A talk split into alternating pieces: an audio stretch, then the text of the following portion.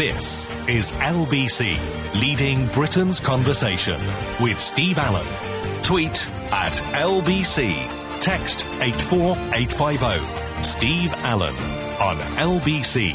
Morning, everybody. Nice to be coming. I knew the day was going to go well when I heard another fat person story. I mean, we seem to be finding them on a, on a regular basis. One of the uh, papers this morning has done a two page spread on the 22 year old who we had to airlift practically out of her uh, bungalow or adapted flat, mainly because she's known as the princess of the takeaways. They've even got the owner of the takeaway who supplies her with her food, saying, you know, that they, they supply her with an 18 inch pizza with all the trimmings and they couldn't eat it. And you think, so you've contributed to her weight. Now we found a bloke at 65 stone.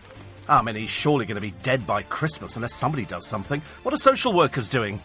Feeding him, apparently. All of that and more, which is coming up next on LBC including Katie Hopkins, who's got her own back, because yesterday there was a rather feeble interview with Denise Welch, proudly telling us that she'd stopped boozing for the last three years and she's 57, and it was all very exciting. Uh, but of course, she had to weave in Katie Hopkins, because otherwise it's just the story of another drunk who's not drinking anymore. So she weaves in Katie Hopkins. Uh, saying what a vile woman she is and this and that, and I thought, well, she's she's making more money than you are, sweet cheeks. In fact, she's making a lot more. So in her column today, Katie Hopkins has said, listen, it's very sweet of people to keep mentioning me for their lacklustre lives. But of course, if they did more in their life and the press were interested, then fine. But if you have to keep mentioning me, we might have to start charging. And of course, that's exactly what Denise Welch did. She, uh, she just mentioned Katie Hopkins. I've noticed that every time people mention certain people, that guarantees that they get them in the papers. I mean, barely a day goes by where you don't read a picture of the Beckhams because they're really publicised.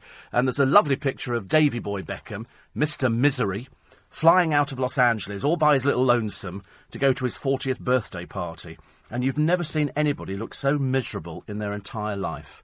And I looked at him and I thought, well, I mean, if you're married to somebody who looks like an emaciated deck chair and you've got four kids who are publicity hungry, then you'd be pretty miserable. Because he said he wanted a quiet birthday. He said that on numerous occasions, just with a few friends. And then I thought, he doesn't have any friends. I mean, all he has, I mean, he doesn't. You never see Davy Boy Beckham hanging out with loads of celebrities because celebrities have got a life to lead. David's either selling whiskey or modelling underpants, and you can't drag a career out of that for very long. So it's a bit difficult. You know, he can hardly phone up Tom Cruise and go, Hi, Tom, it's David. Um, would you like to come out with me today for a cup of coffee? Because Tom is busy. Tom's busy and he hasn't got the time, so he's only got his friend Dave Gardner, which is all very sweet, but, you know, even Dave's beginning to look a little bit boring. So jetting off by himself, you know, to his birthday party, he's like Billy No Mates. Whereas Vic, of course, is pushing, make some friends, make some friends. I'm David Beckham. I don't have to make friends. Make some friends. Go and talk to people. What do I talk to them about? He doesn't know. You see him sitting there, and he has that one pose, and the, and the pose is either when he smiles, he looks a bit slightly freaky, and when he looks sort of his hard look, which he he, he just looks depressed. So here he is celebrating his 40th birthday. He's got nice kids. They're all a bit publicity hungry. And he's got Harper, who can't walk, as we now know. She has to be carried everywhere because she's battery operated. And sometimes, you know, if you haven't earned money doing whiskey or underpant model, you can't afford the batteries. And I should imagine she takes a fair set. I would think so. Looking at her, she's not exactly a thin child, is she? Mind you, yesterday, and I don't want to be rude because it's gonna it's gonna sound rude this, but I don't I don't want it to sound rude. I um I watched Loose Women because I, I, like to see because they had uh, White D on there, and you've never seen such a lot of brown nosing from some so-called journalists in your entire life. You know, occasionally Jane Moore got something in about, you know, you never actually worked, have you? You've just been sort of sponging off the thing because you've been depressed. Now, of course, you're magically not depressed. Of course, when the work dries up, she's bringing out a fitness video.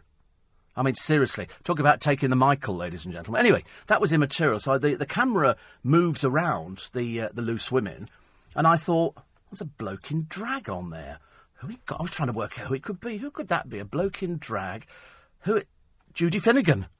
Judy Finnegan. I've never said something's happened to Judy Finnegan. Seriously, she looks so. She's only, I think she's sixty-six, but she's she's let herself go. Seriously, I don't I don't want that to sound cruel or mean, but she's let herself go. She's she's made no effort at all. I mean, when you think that when you're on television, that's the best you're ever going to look. You're not going to get any better because they've got makeup artists, hair. You can turn up looking like a bag lady, and they'll create you, you know, something that's roughly akin to Sophia Loren. In Judy Finnegan's case, I mean, I've always thought that Richard looked really good for his age. He's looking a little bit older now because television has gone high def. And once it goes high def, you, you really look awful. A lot of people can't appear on it. A lot of people can't because it shows everything. We've got high def in our in our studio. And frankly, I've had to have gauze put over the cameras. I will not be seen in high def. I'm sorry. It's a personal thing. But when I saw Judy yesterday, I did think, God, woman, you either need to lose an awful lot of weight. Her face has gone all puffy. She's gone from being quite sort of glam to all of a sudden not really caring. And I felt, I felt a bit depressed. And then I looked at the picture on the front of the Sun this morning and I didn't get depressed. I just got angry at a bloke who's happily allowed himself to be. Fa- Why is it all fat people are photographed naked? What is it? What is it about taking. Do they really think that we look at them and go, God, you've got a body to die for? You know, they really think that we look at them and go, God, I really sympathise with you. Because to be honest with you, I don't sympathise with him. This bloke, you know, obviously is now revelling in the fact that he's, he's Britain's fattest bloke. He eats 10,000 calories a day, but then it's quite easy to understand that he doesn't actually do anything. He's not worked since he was 17. Apparently, he started eating more when his mother died. Isn't that funny? Everybody else's mother dies. The, the, you, you, generally stop. Oh, sorry. You generally stop eating, don't you? You generally stop eating, and so you don't. Um, and so you don't bother with things like that anymore. He started eating, and he carried on eating. He does. He's hasn't done a stroke of work in his entire life. He's on benefits like the other fat bird the other day, twenty-two years old, and I get annoyed. I've got a producer who's fat. Will would be the first one to admit that he's not slim and he works. He goes up and down the stairs. Sometimes we attempt to run. We don't quite make it, but we attempt to do something. You know, he picks things up. He's fairly fit and healthy. Must be he's getting married. I mean, unless they've got a crane in the bedroom. But I mean, you know, to be honest with you, if you're fat, you can work. You don't have to not work. I was behind a woman on the bus the other day. Well, I think I was on the bus. She was so enormous. And I looked at her. I thought, well, at least she's moving. These people, they just appear in the newspapers. And it turns out the reason they're fat, it's nothing to do with glandular problems. If this was a glandular problem, I'd be more than happy to stand back and say, I'm really sorry, let's get him sorted out medically. No, it's because he stuffs his face. He has up to nine Magnum ice creams a day. Nine? Then he also has pizzas and burgers. He's not left his flat for a year and he can't wear clothes. I mean, I should imagine the last time he saw his Willie was about, you know, 15 years ago. I mean, you don't see anything at all, do you, really? He says, I rely on benefits. I could die, but I don't know how to stop. How about having your jaws wired up, mate?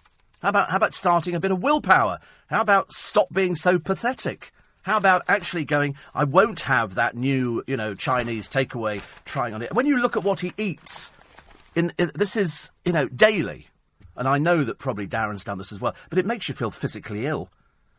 Nine magnums. You know, we all like a magnum, but I couldn't eat nine. Four sausages. Okay, that's okay. Five burgers. Fried bread. Mushrooms with butter. Five fried eggs, one pork pie, two ham sandwiches, one box of Frosties, 36 fish fingers, six Yorkies, six Mars bars, one 16 inch pizza, one packet of Haribo. That's where he was going through a good phase. Three strawberry yogurts, Chinese meal for two, and a litre of ice cream. And that's his daily intake. You're going to die very soon, matey. Very, very soon. You're an idiot. You're a complete idiot. The worst thing is that you funding it, you're funding all. I mean, this could feed a family for a week, at least. At least a week. And the rest of it. And it's delivered to his bed by carers. Or as I prefer to call them, potential murderers. Because they're feeding him. Look at the size. He's covered in a blanket. Well, I say covered, unfortunately, because he's so disgustingly fat and bloated. I mean, uh, I just can't understand how anybody could ever feed somebody and watch them get to this size. He eats as much as four men in a day. Well, take it away from him. Take it away from him. I tell you, I'd be building gibbets outside this house to hang the carers who are feeding this man. Sixty-seven. You must be mad.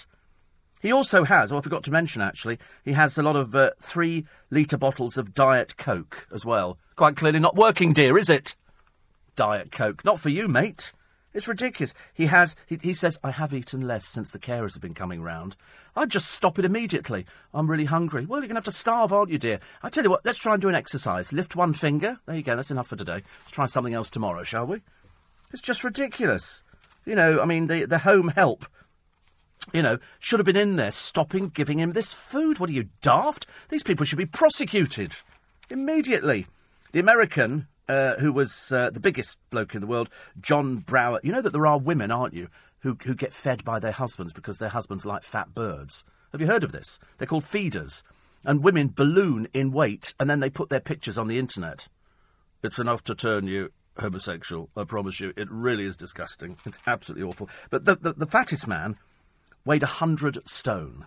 I mean, the immense pressure on your heart, on every bit of your body, because you're just lying there, you're just ballooning every day. How he goes to the toilet if he can't get up, I've got no idea. So best not think about that. But uh, anyway, he, he actually is dead at the age of 41. I don't know how old this one is here. How old's he? He's 32. Get in there, matey. He's jobless. Well, of course he's jobless.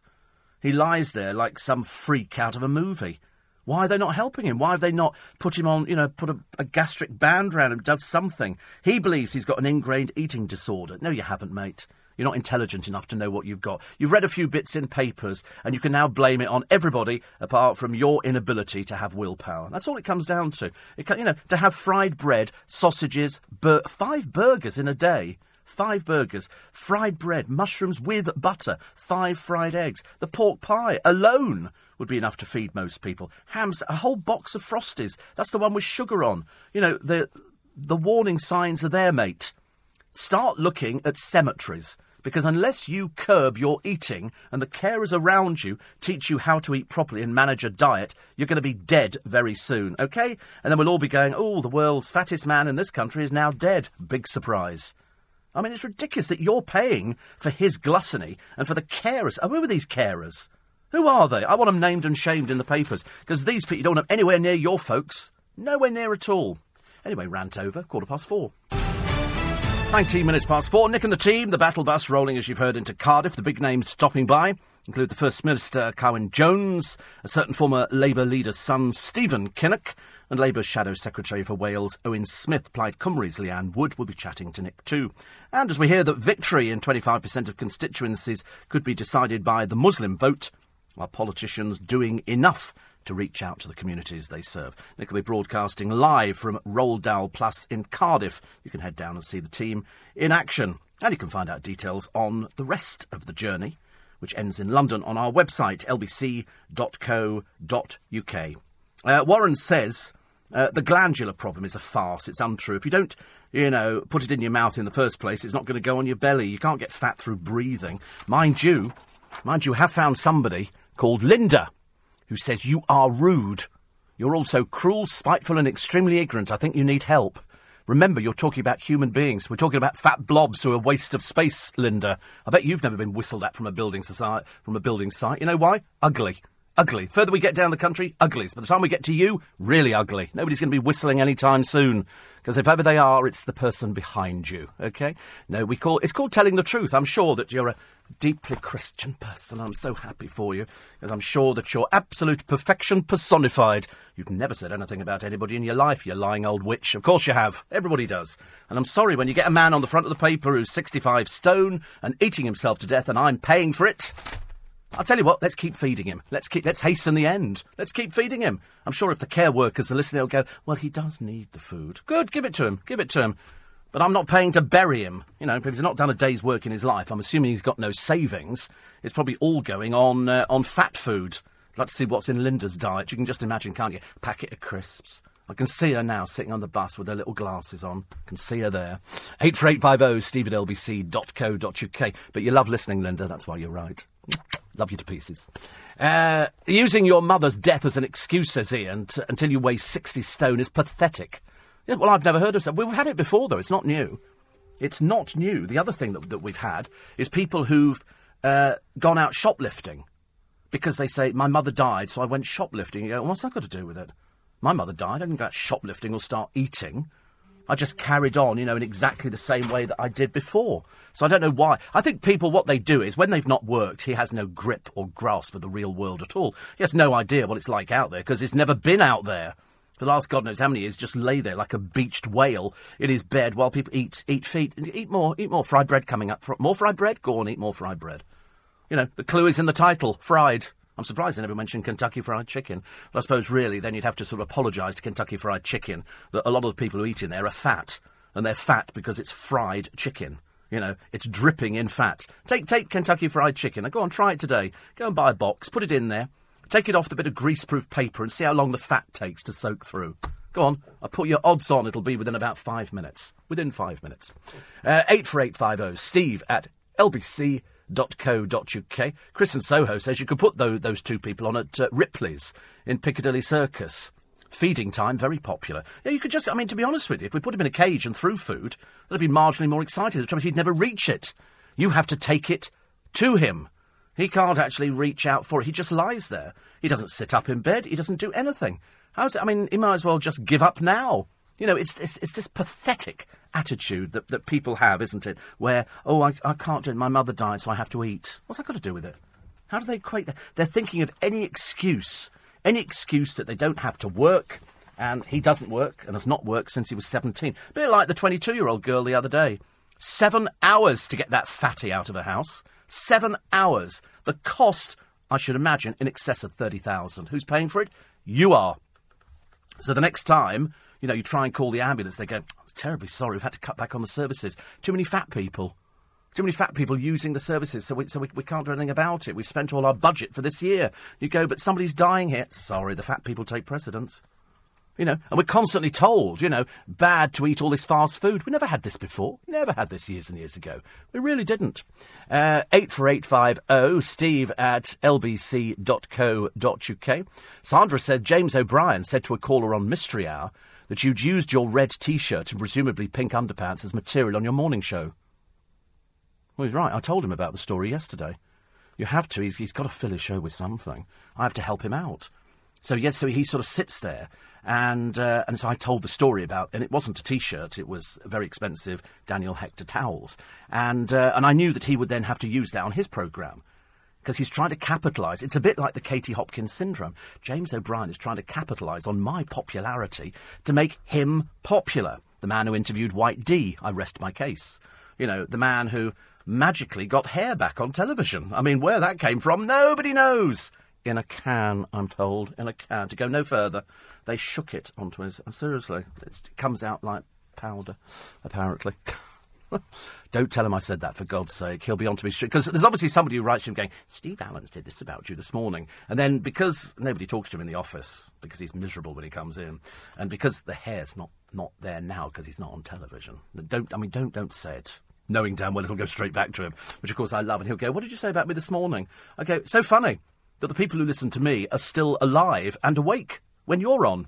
But, uh, but they are, bless his heart. Uh, Steve, why should we have to pay for these fatties? The feeders are potential murderers, and if his condition is self inflicted, then um, he should have to pay for it. Well, he can't. He's got no money. He's on benefits. He gets incapacity benefit. He gets every disabled benefit under the sun, and yet it's self inflicted. I mean, you sometimes think to yourself, you know, if I went out there today and chopped my leg off, mind you, being, being diabetic, it could be actually a possibility. Then I can declare myself uh, disabled and not have to work ever again and just get money. Money given to me, because that's what some people do. Have you ever worked? No. Why? Don't want. Oh, right. So, so what do you do? Just go shoplifting. Oh, right. I mean, at least in his case, he can't go shoplifting because he's too fat. And as far as I can see, he's got no, no tattoos. But it's it's just ridiculous. I mean, you know, he's eating so much because he's getting on the benefits. The 22 year old's never worked either. Never done a day's work in her life. Just sits there. She spends 19 quid a time on a pizza. 19 quid a time. I tell you, I want to be unemployed. I want to be on disability benefits, and I am disabled. Ridiculous. Sally says, um, you know, he should have to pay for any NHS treatment. Well, he won't, because he can't get out of bed, can he? God help us if he falls ill. We'll have to crane him out of his room. That'll be another expense. They'll have to close the road down. People either side must be fuming. Fuming, I should imagine. I mean, it's, it's just absolutely appalling that we're encouraging this. You know, we, we shouldn't be encouraging this at all. We should, we should literally be trying to help him, have his jaws wired up, take the food away from him, give him soup. Same for the other girl. She can sit there and cry till the cows come home. You know, oh, well, Kentucky. Well, you're not having it. You're having soup today, okay? And it's a clear soup. No bread. Oh, it's a butter. No bread. No butter. Oh, cheese on toast. Nothing. You're having nothing, all right? We're going to get your weight down and you're going to get out there and get a job because either you're going to lose that weight and you're going to get a job, or we're cutting your benefits immediately. Anybody who says that in their manifesto speech gets everybody's vote, I should imagine. Let's not continue with the benefit system. It's being exploited by a lot of waste of space. These people aren't even contributing to the country.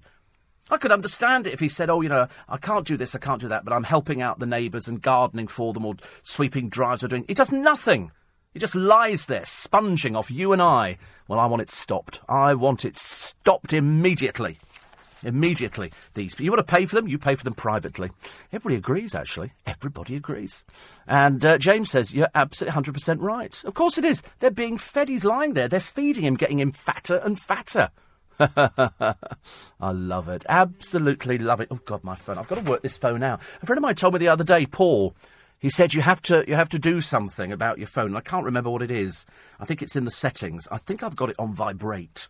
I think he said take your phone off vibrate because yesterday it was hilarious. Well, everybody thought it was hilarious except the producer who didn't quite think it was as hilarious as everybody else did. My friend Paul and once I found, oh, there we are. You see, it's still it's still going because every time I get one, it comes through, and then somebody goes, "Is that me again?" the answer is yes. So Paul says, "Wait a minute, right? Vibrate on ring, vibrate on silent. So I've got to put it on vibrate on silent. Yeah, so I'm going to do that one now. I've got." So vibrate on silent. So wait a minute. So you have to bear with me for a second. So we're going into settings, aren't we? Here we are. Settings settings. And what would it come under? Would it come under sounds? Vibrate on silent. Ringtone. Ah, right. Vib. There we go. Vibrate on silent now. That that that should be. God, here we go. Let's wait and see, shall we? A little bit later on. Uh, 84850 steve at lbc.co.uk. We read every, uh, every text out, every email. Why? Because we're just nice and we're... So- I'll tell you, if I was running for, uh, for Parliament, I'd get the vote immediately. Absolutely get the, get the vote. Steve, you're brilliant. You make me laugh. You're so right. I lost seven pounds when my mum died. I couldn't eat. Yeah, it's a feeble. They just come up with feeble excuses. These people are drippy. These people are drippy. You know, they've always got the. It's it's it's it's everybody else's fault except their own. They never take responsibility, and you always get a couple of. It's still doing it. Isn't that funny? Obviously, Paul's wrong. Thank you, Warren. He's testing it, but I'll have to turn it off now. It's it's called what prank Oh, it's pranking me. I'll show him what pranking is. Anyway, anyway, uh, other stories that were in the papers. As I say, there's a two-page spread in the uh, in the mail today on the 22-year-old uh, girl from the other day. Again, another one who's not worked, who's a drain on the country. We just feed, and they've got a. I have to read you this bit because I got quite angry about the shop. I'd be boycotting this shop. Here she is sitting there when she was 17, and she weighed 40 stone at 17, and they had um, the uh, the company uh, who actually supply all her pizzas. I mean, uh, you know, it took seven hours to get her out of the house. Seven hours. And the team of emergency service personnel, engineers, 40. 40 people. You know, I think it would have been easier to chop her arms and legs off and push her out the window. 40 people. Just think how many how many man hours were taken up by this waste of space who just sits there and eats. She says, Some people like heroin, but I choose food. You're even more stupid than you look, love. When she was seven, she weighed 11 stone. Where do you think that comes from? It comes from her parents. They're feeders. I mean, what they've got to do, they've just got to. I mean, they say here. Oh, wait a minute, I found out. The operation, including repairs, because they had. She had. Remember the last time it happened? They had to put new double doors in. They had to dismantle half the house. The cost was a hundred thousand pounds. I'm sorry. I don't want to pay for you anymore. I've decided, love. I really don't want to pay for you. I couldn't care less what happens to you. I'm really not remotely interested. But I'm not paying for you anymore. And anybody who comes up with that one in a manifesto probably gets everybody's vote in the country. It's 4.30. Steve Allen on LBC. Morning, everybody. 28 minutes to 5. You know why I'm in such a good mood today? Such a good... Because it's Friday. It's a long weekend. Uh, admittedly, the weather's going to be a bit grim. But uh, that's what they say, isn't they? Yeah, they always say, don't they? It's grim up north, and you go, aye, it is. And uh, they reckon by Monday, though, we should have some decent weather. But I think uh, today, tomorrow, and Sunday, bit miz. But I mean, who cares? It's bank holiday. And uh, I've been looking forward to it all week because every day this week I've had an in conversation to record or I had to go to a screening of a movie as well. And uh, we did one of the stars of Game of Thrones yesterday, who's now one of the stars of Spooks, the new movie, and you'll hear that very shortly. I have to tell you that there is an in conversation this Sunday. There's not one next Sunday. The reason being, it's uh, it's election period, so everything changes from the Friday. I'm not here next Friday morning, but I'm here on Saturday morning. How cool is that? They asked me the other day, I said, "Would you like to do Saturday morning?" I said, "Good, I haven't done a Saturday morning for years, so absolutely." So uh, we don't we don't lose anything. So you get me Saturday morning live between 4 and 7, and Sunday morning, as per usual, live between 4 and 7. But there's no in conversation, but there is one this week, and at about 5.30 this morning we'll play you a couple of clips. Katherine Jenkins will join me this week, and Fern Britton. Two really good interviews. Really, this week we've had some cracking interviews, cracking interviews. Uh, but today is my first day that I actually get off. So normally I'll hang around afterwards and go and chat to a few other presenters on other stations. They seem to be fairly amenable to me popping in you know, and just having a little chat. I like to sort of keep up with what other people are doing. But uh, it's the newspapers that always get me excited. It has to be. It's the newspapers or what I get up to in my life. And that's what people buy into. That's why this programme is the most listened to at this time. You won't find anything comes remotely near. Remotely near. Why? Because we're saying exactly what everybody else is saying. Everybody in the country will be talking today about the big fat bloke doing the same thing. You know, so he's heading for death. Pfft, who cares? That's what people will be saying. I guarantee it. I'm eating myself to death, he says. Well, there you go. Probably the first truest thing you've ever said. Well, do something about it.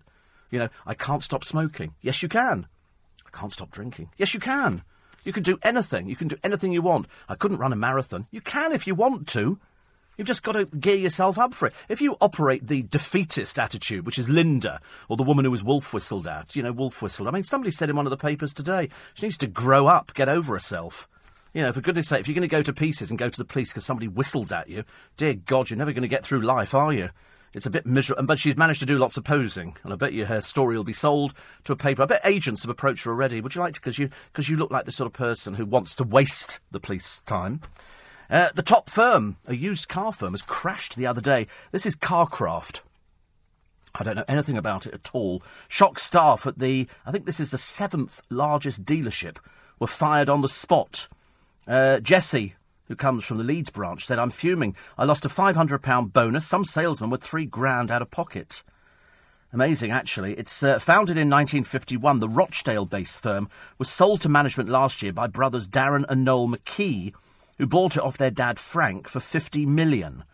Carcraft once boasted 1,700 staff at 21 locations, but ended up losing 8 million a year. So they've just closed it. 500 jobs have gone. So that's it, isn't it? Some people do well. You know, you always think, oh, you know, if you actually owned it, you'd be the one doing quite well, and you really couldn't care less about other people. Uh, 84850, steve at lbc.co.uk. And um, uh, Judith, you're absolutely right absolutely right on that one. I can't read it out because somebody will play it back to him, but you're absolutely right. Everybody's taken the mickey out of him for doing it. Everybody. So, uh, so there you go. And this show is popular because if you if you flip round the dial, and I've got nothing against any other station that's in this building, they're all lovely, seriously lovely people. They just you can't compete with something like this. This is a speech station. If there was another speech station, we might be in dead trouble. But at the moment, we're not. So we have no competition at all. Uh, Philippe says, "I live in France and use the metric system. Regarding the fat man who weighs sixty-five stone, how many tons is that?" It's probably about the weight of my car, I should imagine. It's an awful lot, isn't it? When you think it's just blubber. That's all it is. It's just it's blubber. It's it's stuff that is stifling his heart. He'll have heart problems. I should imagine he's got diabetes. You can't get to that size and not have, have some sort of illness like that. There was also the other story in the paper today, because when you go through them, and I did think originally there's not a lot in the paper today, and yet we managed to sort of find about 25 stories, which I thought would be relevant, because I'm trying to do anything apart from the electioneering. Because I thought if, if, if you want to vote and 40% of you can't make up your mind, that's your business. I'm not here to tell you who to vote for. I could just say, read the papers. Each paper aligns itself to a different party. The politicians will tell you anything. They seriously will. They will sit there on their debates and they'll promise you this and promise you that. They can't deliver, but they'll promise it to you. And they'll sort of make sure that, you know, you're sort of, you know, vote for us because we're going to do this for the family and then we're going to come around and mow your grass every week and we'll dress your children. You'll be eating steak every night and you can have ice cream and free private medical. They'll tell you anything. It's it's like flim flam men years ago. Look at this. If you buy this, this will do this for you. This marvellous cleaner here. Psh, it's like watching QVC. Oh, if you use this cream, look how much younger you're going to look. How come they all still look the same? Because it doesn't work. It's selling a dream, and politicians are selling a dream to you. They're selling the dream of your future is your kids. You know, you want your kids to have this, and that's parents. Go, right, we do, we do. We want to look after your elderly. Yeah, we do. We want to look after the elderly. We want to make sure that we bring the, the tax down on petrol. Yeah, we do, we do. We're going to make sure that you're going to have a better quality of life. Yeah, we do. You won't get it.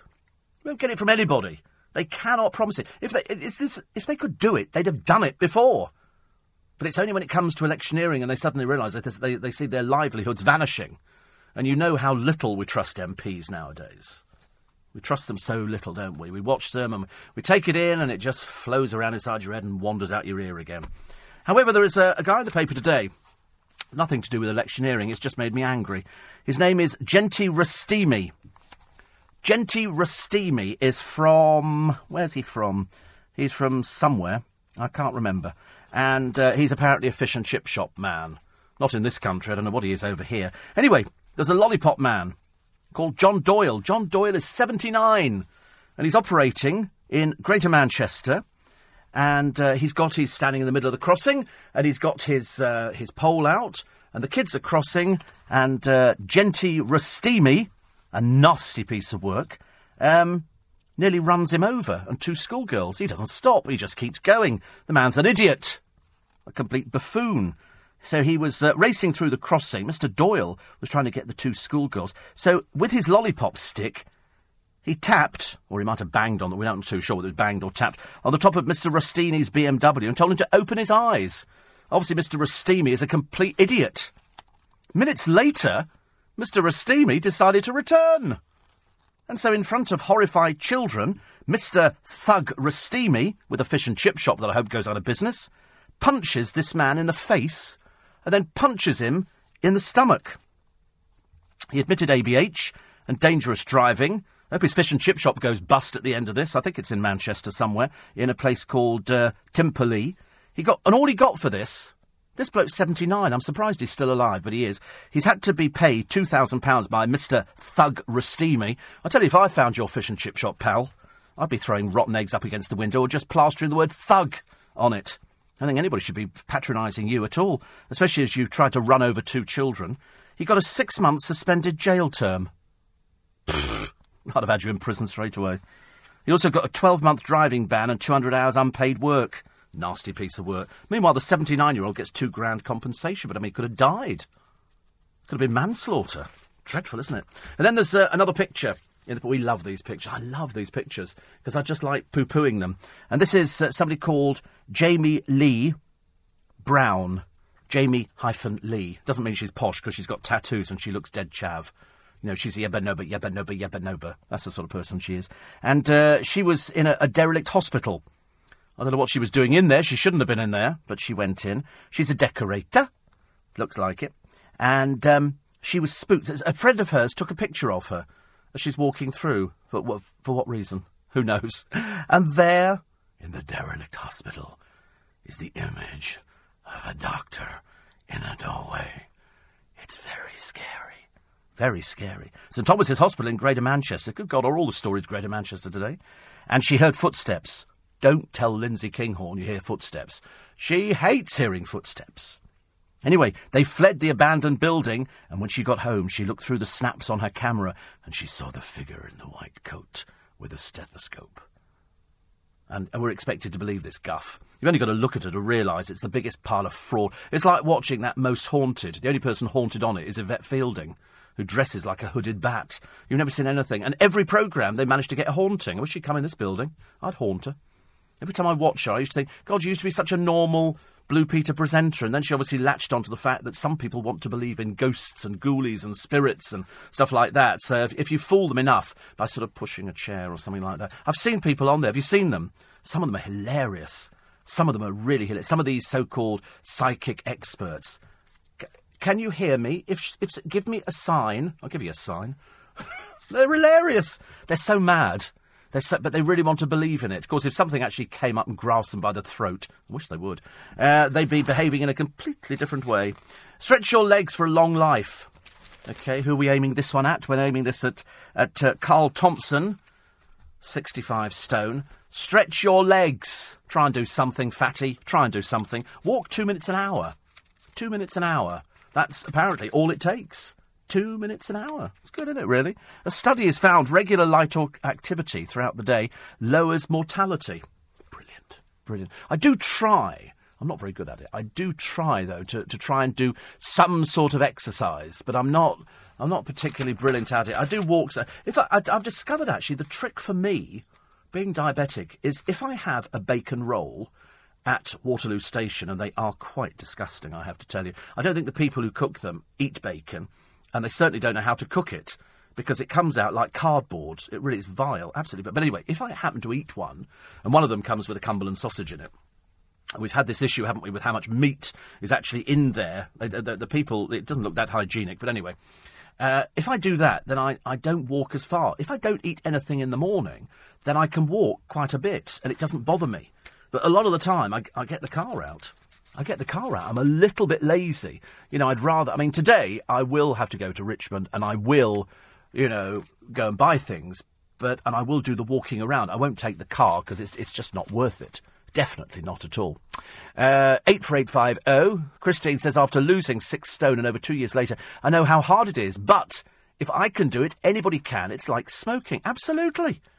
Absolutely. These feeble people, Christine, go, oh, I can't do it. I can't do it. They're pathetics. You know, they go, stop whistling at me, stop whistling at me. I know some people take the opposing view, but he wasn't like he was going, hello, darling, come home, want a bit of action? It wasn't like that. He just whistled. He just went. Every time I do that, dogs and cats get very excited by this programme. But that's all it was. You know, get over yourself. You know, are you going to. Somebody just knocked at my door and ran away. I'm going to call the police. Oh, God, please do me a favour. Please do me a favour. Try and grow up. We're obviously breeding a bunch of wet, drippy people. It's awful. Um, Steve, 65 stone man, can't work. I've seen plenty of bus drivers. Um, that big. If he nips down the bus depot uniform store, they'll easily give him more than a pair of socks. it's true, isn't it? It's true. You know, they go, oh, I can't wear any clothes. Well, I mean, how do you know? Have you ever been out? No, no, no, no, no, no. Uh, 84850 steve at lbc.co.uk. Steve um, had two texts, not an illness. What's wrong with that guy? It's greed. Oh, yes, he's not ill. He's not ill. It's pure gluttony. He's not ill. He's made this fantasy up in his mind that, you know, I'm eating because of my mother. Well, what? In other words, so you're eating for your mother. So if she'd still been alive, she'd have to care for you. And she'd have to look after you, you waste of space. No, you're not eating for your mother at all. You're trying to come up with excuses. But luckily, we're intelligent people here. And we know exactly what you're doing it for. It's because you're bone idle, you don't want to work. I would actually have you in hospital today, jaw wired up, and have you on a drip, soup, nothing else. No butter, no fried food, nothing at all. You know, it's like that girl the other day. In an effort to lose weight, she's eating salads.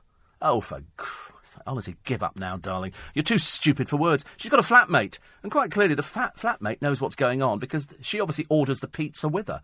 A 19 inch pizza for one person. That's a family of three, or four at least. Dreadful. And who kidnaps puppies? I think we know what sort of people kidnap puppies. These puppies were kidnapped the other day.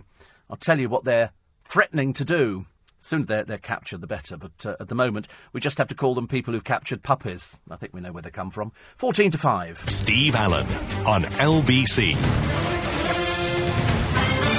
Morning, everybody. It's uh, 11 minutes to 5, Friday morning. Oh, I'm so loving Friday. So loving Friday. Uh, Ian says the uh, solution for the 65 stone man is to place him under the court of protection. Yeah, I mean, you can take out a court order and they could oversee the food intake and stop fools from feeding him junk food. Absolutely. You know, I'm quite sure if you're lying there and you're incapable of moving and you can't do anything at all and you've got to have people faffing all over you. I mean, surely if you take that away, it was like when we had the story of the girl, the 22 year old, who was eating she's 37 stone. And I'm thinking, wait a minute, stop the food. Just stop it. Just stop that food. You know, and she, she can sit there and weep and cry all she likes. Nobody's remotely interested in her. She's an attention seeker. That's what these people are. They're attention seekers. They're, you know, we had a guy the other day. He was supposedly Britain's fattest man. Why would you want to proclaim that to people? Britain's biggest drain on the economy. You know, so when we had the girl the other day at, tw- at 22 and never done a day's work in her life, take the food away. Put her parents into care. They're quite clearly very stupid. Put her flatmate into care and say anybody feeds her. It's like, you know, shopkeepers. You're caught selling cigarettes and booze to an underage person, you're going to be prosecuted. These people should be prosecuted. He's got to 65 stone. He's, thir- what did we say he was? 32. He'll be very lucky to actually make it to, uh, to 33. He relies on benefits. He lives in, uh, in Dover, in Kent. Plus, we could use him as a boat to ferry him across to France. I mean, he probably get about 20 people on his back if we hold him under the water. It's a ridiculous scenario, isn't it? It's so ridiculous that we sort of, and then you get sort of some do-gooders like poor little Linda, deluded woman that she is, going, you know, he's a human being. No, he's a waste of space. People like you, I never want you sitting on a jury. You're far too stupid. Far too stupid. God dear. Go away and start tending to your knitting in your garden, something like that. You know, you're probably siding with the girl who was whistled at. Somebody in the paper said today, uh, in one of the uh, the columns, they said she needs to grow up. You know, if she's drippy at this age, go running to the police, wasting their time. There's no charge, there is no offence to whistling. If he'd come up to her and grabbed her, that would be an offence. Whistling at somebody is not an offence. But as I say, Linda, nobody's done it to you, have they? Ever, I shouldn't think. Uh, Kevin says, I walk a lot more than two minutes an hour, so according to your story, I could live to a hundred. How happy the family will be. Actually, it's so fun. I was saying to somebody the other day, I said, you know, you always read about people who get to a certain age, and then they say, and they were out at the theatre and they suffered a massive heart attack. And I was lying in bed, and it quite, it, it didn't frighten me, but I kept thinking, if I had a massive heart attack in bed, how long would it be before they found me? And I sort of thought about that, and I thought, well, first of all, the car would turn up, and then they'd phone the phone, and they wouldn't get a reply. So then they'd phone here and go, listen, we, we've outside his place, we've, we've phoned, but he hasn't replied. They would then sort of try and phone me. And only then, I think, would sort of then they'd have to phone one of the bosses and say we, we can't get any response from him. They go, uh oh. Then they'd have to go round, and I'd be trying to look all glamorous, you know, rose between my teeth. You want to die looking attractive, don't you? You don't want to die looking uh, all horrible and stuff like that. And uh, the other solution is to uh, is to make this man walk, who's sixty-five stone, Steve. Well, he can't. I know it seems he, he can't even stand up.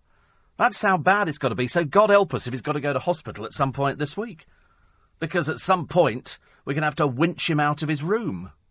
I mean, th- they must, they must, he must stink to high heaven because he's got so much fat on him. There was a bloke in the, t- and the reason I say he stinks to high heaven is because when you're very, very fat, you've got rolls of fat. You need to lift the fat up to wash underneath. That's where the infections come from.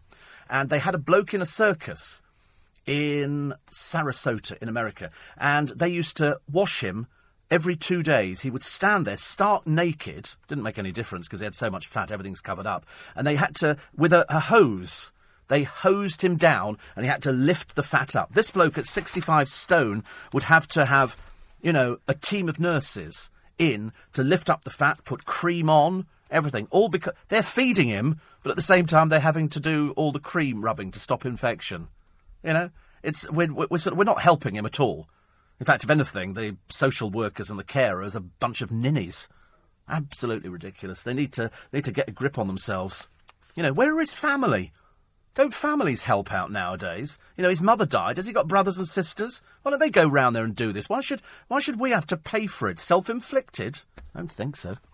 Eight four eight five zero oh, steve at lbc.co.uk. And uh, another one here. It's uh, just like you say, and I bet I'm not alone, but I have suffered deep depression in the past. And uh, and you never fail to lift. Oh, it's that phone again. It's just come back to life now.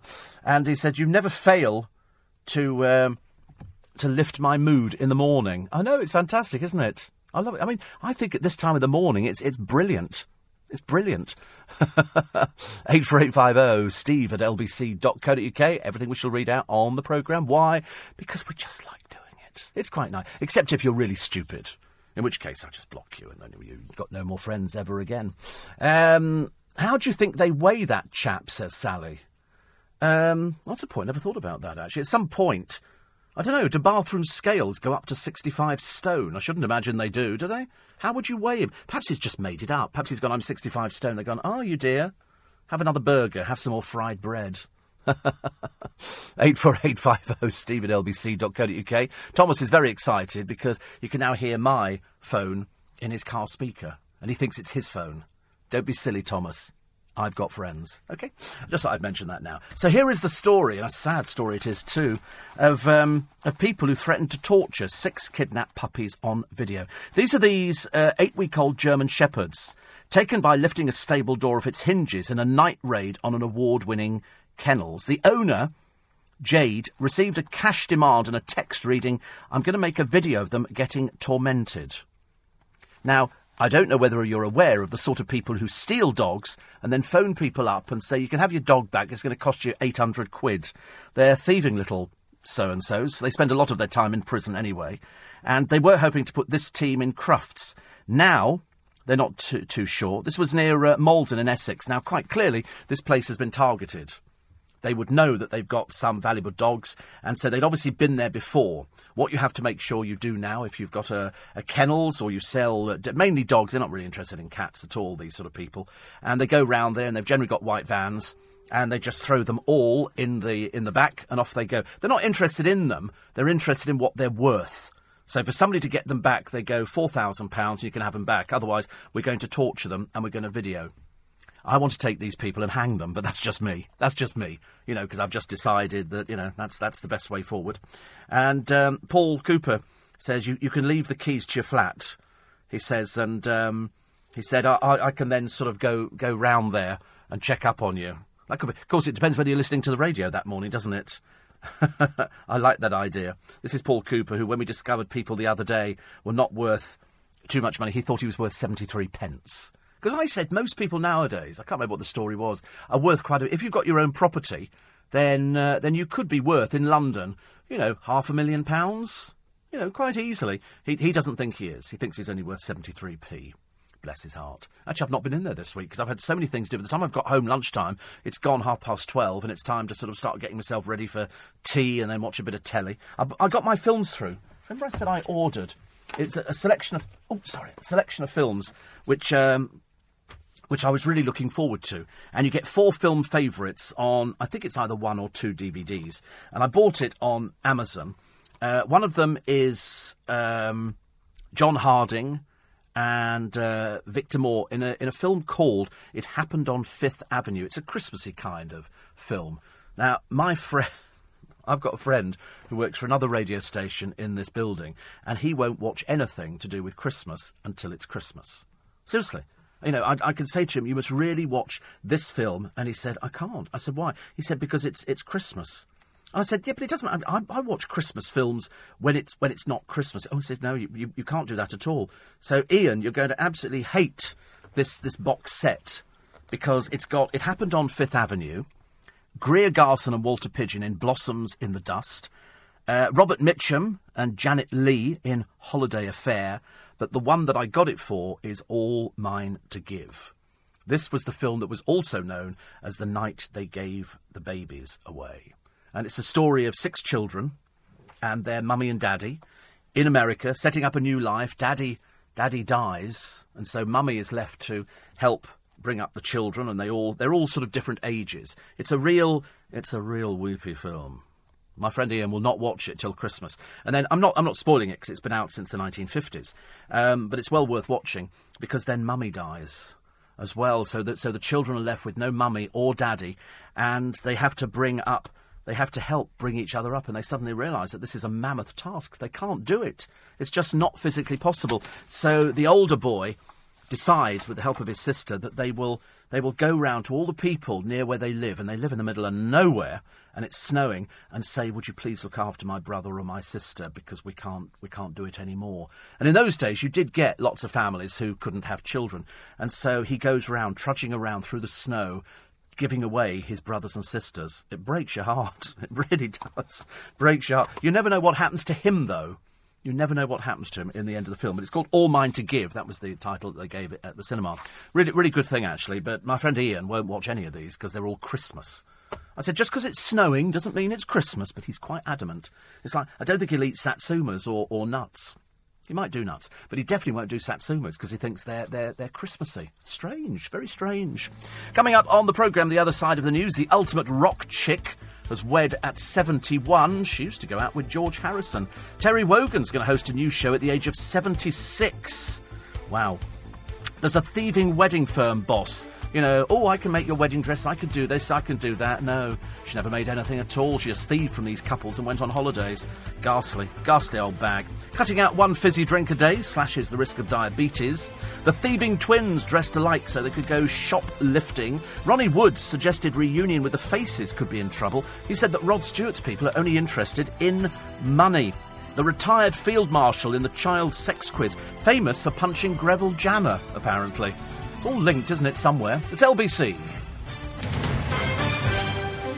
This is LBC, leading Britain's conversation with Steve Allen. Tweet at LBC. Text 84850. Steve Allen on LBC. Morning, everybody. Nice to have your company. Uh, being lonely makes you eat more. Interesting, isn't it? So, presumably, the man on the uh, front of the newspaper today is very, very lonely. And I mean, can't exactly have friends, can he? Hardly say, you want to pop round and sit on the edge of the bed. The ultimate rock chick weds at 71. Terry Wogan at 76 is to host a new show. I thought he'd retired. Obviously not. Cutting out one fizzy drink a day slashes the risk of diabetes. One of Labour's youngest election candidates could be jailed.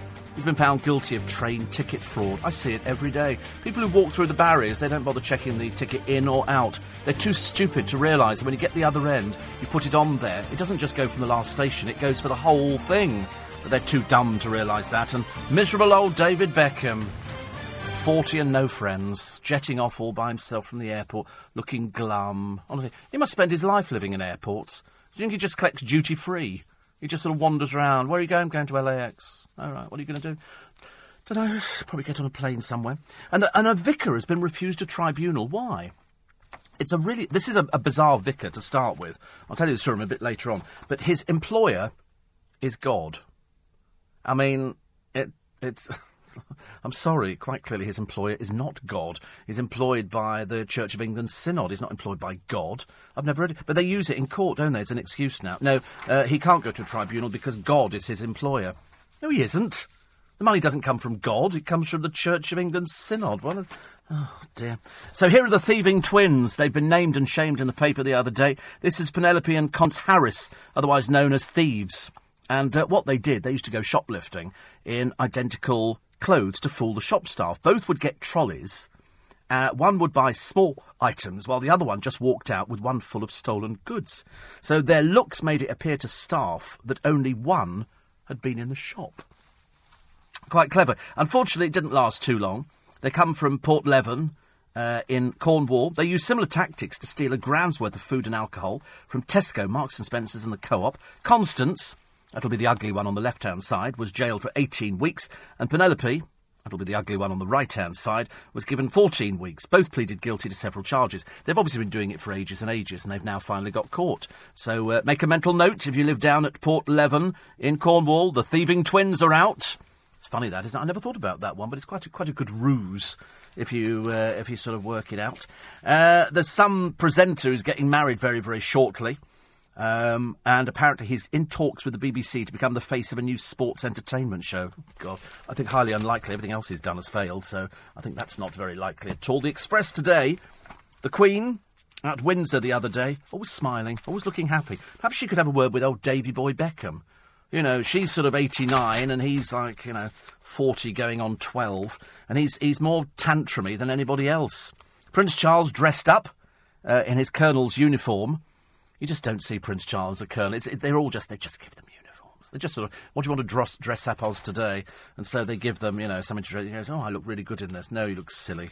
You really do look silly. And it's the, who is the rock and roll bride? Yes, it's Pattie Boyd ex wife of George Harrison and Eric Clapton, and at the age of 71. Uh, she's been in this relationship for quite some time, about 25 years, and she says it seemed the right thing to do, so at the age of 71, she got married. There's something about rock chicks, isn't there? I say rock chicks. I mean, it, it seems to come from a different generation now. But at 71, she's probably as youthful as she ever felt, and, uh, and she's enjoying it. So for the third time at 71, uh, Pattie gets married. She used to get abuse from the fans. The fans of the Beatles used to write her abuse because they wanted to think that they could marry George or they could marry Paul or you know anybody. It's uh, you know never never a good idea in the rock world to actually be married because the fans just write there. Especially in One Direction, I should imagine the girlfriends of the One Direction boys get absolutely slaughtered. Absolutely slaughtered. Tens of thousands of passengers were stuck yesterday. Uh, fighting broke out at Clapham Junction. Have you been there? Oh. Good Lord, I'd fight at Clapham Junction. It's um, it's known as Britain's busiest railway station. I forget how many platforms it's got, forty-six or something. It's it's just a huge amount of platforms, and the reason is that um, people got stuck in sweltering carriages, and some people were stuck on trains for up to six hours. You know, now it's not the fault of the staff, but people were taking it out on the staff, and so there were fights. I mean, one of the trains which left Brighton at 6:56 a.m. and should have reached London's Victoria at 8:15, was finally towed in shortly before 1 p.m. I mean, you'd be going mad, wouldn't you, by that time? Uh, people spoke of fights breaking out at Clapham Junction as people were fighting to get on trains. Water was handed out, uh, and for some hours, no southern train services ran from Victoria while the Gatwick Express service was suspended. A spokesman for Southern Trains says we want to apologise to the passengers who've been disrupted and to thank them for their patience. All those people are fighting to get get out of the way. I love it. I love it when you're sitting on a train. I always, if I'm now sitting on a train and I'm not with anybody, I sit on one of those individual seats so that you don't have to budge up while some sort of you know woman sits next to you and shoves all her shopping around you. So I sort of sit there and I think that's my own seat. I'm going to keep it. I'm going to keep it and I'm going to enjoy everything. Joey says 73 pence. I'm priceless. Priceless. Uh, you can diet and eat well, says Christine. You've just got to learn to dry fry. I bought a soup maker, plenty of diet goodies out there for a sweet tooth person. Yeah, it's called being lazy. It's called being. That's all it is. It's being lazy. Can't be bothered. So anyway, so wait a minute. When you think about this, this bloke who's sixty-five stone, I've just thought about it. It's only just occurred to me. How stupid am I? So we're looking at pictures of him, and he's. Uh, and he's sort of running through. For those people who've just joined us, he's 65 stone. He's the second person that we found who's horribly, morbidly, clinically obese and he's killing himself, but he doesn't know what to do about it at all. He's beginning to look a little bit like Dan Wootton, who's getting fatter by the day. He needs to take a close look in the mirror. Nothing worse than a, a so called entertainment columnist who's getting that fat. Very unwise. Anyway, so this bloke, what does he eat in a day? Nine magnums, four sausages, five burgers, fried bread, mushrooms, with butter, five fried eggs, one pork pie, two ham sandwiches, one box of Frosties, 36 fish fingers, six Yorkies, six Mars bars, one 16 inch pizza, one packet of Haribo, three strawberry yogurts, Chinese meal for two, and a litre of ice cream. And I suddenly thought, who's cooking it? Who is cooking? I mean, four sausages, five burgers, fried bread, mushrooms with butter, and five fried eggs. That's not in one frying pan. That's got to be a two or three frying pan deal, hasn't it? And then later on, box of Frosties. So somebody's pouring this into. Somebody's cooking for him. Who's cooking? You know, the other stuff I can understand. Yeah, I mean, because he can't move, so he can't, he can't get to the freezer. I wish he would. Perhaps he'd fall in it. Uh, I should imagine he must have the biggest freezer you've ever seen. And, I mean, the packet of Haribos, that's okay. Just have those by the bed and snack up on it. But all the other stuff, somebody's cooking it for him. Don't tell me he's got a wife. I wouldn't believe that one. And a Chinese meal for two. That's just the takeaway. But 36 fish fingers. How many fish fingers can you get in a frying pan? About eight. Eight fish fingers, depending how big the frying pan is. One, two, three, four. You might better get ten as a push. But somebody's cooking it and feeding him. No, stop feeding him. Stop. Let him starve. Let him starve. So much easier. Uh, there's also a school head who, who thieved. This is Sian Harkin. Uh, she's 54. She stole £30,000 from school funds. I mean, Dick, honestly, so you train as a head teacher, and then you turn out to be just some common little tea leaf who thieves. She was running a primary school, and um, she said that the cash should be used to build a rain shelter for parents waiting to pick up the children. Instead, she siphoned off the money to fund improvement works at her family home, but the scam unravelled after the married mother of two hired a notorious cowboy builder called Lee Slocum. Why you'd ever want to use that person, I can't imagine. So she began plundering the funds. This is in Merthyr Tydfil. Uh, he was jailed earlier this year, because you know where he comes from, don't you? He was uh, jailed for fraud against three other families. And so she's obviously in on the old racket as well. She had significant financial responsibility. I mean, un- unbelievably, this woman is so dumb, so dumb. Sian Harkin forged the deputy head signature uh, for work on the bungalow in Pontypridd, where she lives with her husband Anthony, who's a bank manager, and their two children. You thieving old toe rag! Unbelievable, unbelievable. All she did, she just went on holidays. She defrauded the school and thereby the community. Absolutely appalling. So she admitted five counts of fraud and one each of theft and forgery. After an audit uncovered her forgery, she paid back 3200 telling police she should not have dabbled in school funds. But then there was a criminal investigation. She turns out to be a compulsive liar as well. What an embarrassment. Mummy's a thief. What an embarrassment. Anyway, uh, she's destroyed her career. She's ashamed. Yeah, so you should be. So you should be. I don't know what they've done with her, actually. Jailed for a year. St- honestly, how stupid you have to... So you've got a job, a really good job as a head teacher, looking after a school. Your husband's a bank manager. You've got two children, and you thieve. You thieve! Oh, blimey, you can't... Just couldn't make it up, could you, really? It makes you wonder how stupid some people are. Uh, priceless artworks, historical artefacts have been lost at Clarendon Park House. I mean, just heartrending. Heartrending. 80 firefighters battled for ages.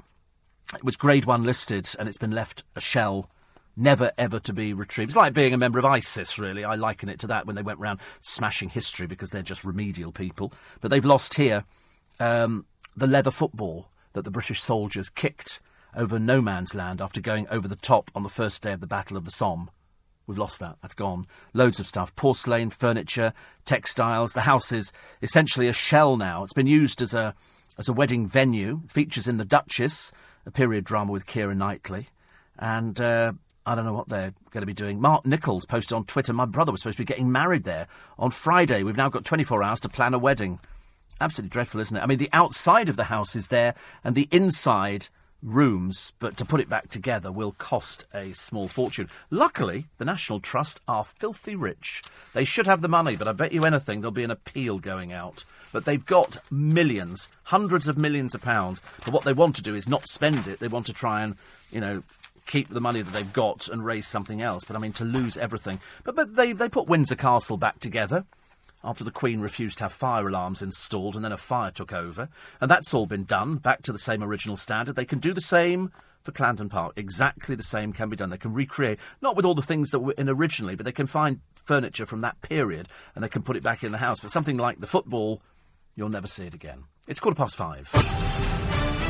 All the big names are going to drop in today for uh, Nick on the bus. First Minister Carwyn Jones, a certain former Labour leader's son Stephen Kinnock, Labour Shadow Secretary for Wales Owen Smith, and Plaid Cymru's Leanne Wood will be chatting. And as we hear that victory in 25% of constituencies could be decided by the Muslim vote, are politicians doing enough to reach out to the communities they serve? Nick is live from Roald Dahl Plass in Cardiff. You can head down and see the team in action. It's a huge picture of him on the side of the bus. And you can find out details on the rest of the journey, which ends in London, on our website, lbc.co.uk. Uh, you were quite right, actually, Kevin. There were songs uh, written about Pattie Boyd. Uh, the first one being, uh, I think, Something, which was Something in the Way She Moves Attracts Me Like No Other Lover. And that was that one. I think that was written by um, George. And uh, then Eric Clapton fell in love with her, and he wrote Layla and Wonderful Tonight in her honour. So she's got three songs. Three songs. And uh, everybody fell in love with her. So when you listen to that song, Something in the Way She Moves, that was written for Patrick. How nice to have a song written about you. How nice. And of course, it stays there. But she just got married for the third time. She's been with her present partner, property developer, for about 25 years. They've had their ups and downs, but they've said, listen, well, let's get married, for goodness sake. Let's do it. So they did, with their dog as well. And then there was the story that we brought you yesterday on LBC of Elliot Fogel. This is the man who used a, a, wedding picture as the screensaver image on his computer. Only in his case, the photograph was not of him and his wife, but of another couple entirely. Fogel was in fact a sad loner. The bride in the picture was a woman called Claire Waxman, who'd had the misfortune to catch his eye as a sixth former some years previously. So in 2003, he embarked on a 12 year campaign of stalking that was so relentless that she developed insomnia and a stomach ulcer, lost large amounts of weight, and suffered a miscarriage. In one year alone, Elliot Fogel Googled her name 40,000 times. That's how obsessed he was. He bombarded her with late night phone calls, letters, flowers, bizarre gifts. He spent countless hours following her and on one occasion broke into her car. She had to move five times to try and shake him off, but each time he tracked her down. This week, the law caught up with him. He was jailed for three and a half years for breaching a lifetime restraining order. He's quite clearly got some mental illness. And she said after the verdict, stalkers wreck their victims' lives. My family and I have had to endure 12 years of persistent stalking. So luckily he's in prison. Perhaps they'll sort of meter out their own punishment to him. But it's happened before. Catherine Zeta Jones, Emily Maitlis, loads of people. In fact, there used to be a radio presenter, and he was stalked by this woman who thought she was married to him. She, in her deluded, mentally ill mind, she believed that she was married. She would turn up, waiting in reception, and people said, "What are you doing here?" She, "I'm waiting for my husband." And she firmly believed that she was married to him. Mad as a toothbrush, I'm afraid. I mean, there were all sorts of people who was, you know, there's a woman here who was a presenter of the six o'clock news, and she was uh, cyber stalked by somebody. Because somebody said the other day, who was it? Somebody said the other day, it might have been, um, might have been James O'Brien, who said that stalkers are people who fancy you. You know, even those who sort of write terrible things about you, they really fancy you because they're hoping that you're going to look their way. But of course, nobody ever does because they're sad people. They're, they're, not, not all there in the upstairs department. So they're now changing the law and they're going to make sure that this doesn't happen. Twelve years for this poor woman, Claire Waxman, trying to, you know, run, you know, her own life with her husband and children, only to be intimidated by some tow rag called Elliot Fogel, who, you know, you've only got to look at him to realise he's got more than one or two screws loose. The lights are on, but nobody's home. The lift certainly didn't go to the top floor in his case. He was told time and time again, stay away, and each time he couldn't. And now he's in prison you know, perhaps something will happen to him in there. I mean, it's just, it's dreadful for these people. And it tends to be people in the public eye. People who people have seen on television and that people develop fixations about. You know, they watch the newsreaders and they go, Oh, you winked the other day. You were winking at me, weren't you? No, they weren't. Sado. It's like, I always remember years and years ago, it used to make me laugh. Eamonn Holmes to say, Nice to see you this morning. You can't see us. Don't play to the deluded out there because there's certainly deluded people. It's funny, actually, isn't it? I was watching Eamonn Holmes the other day. I do like him. I know I take the mickey out of him on a constant basis, uh, but I love the I love the wife.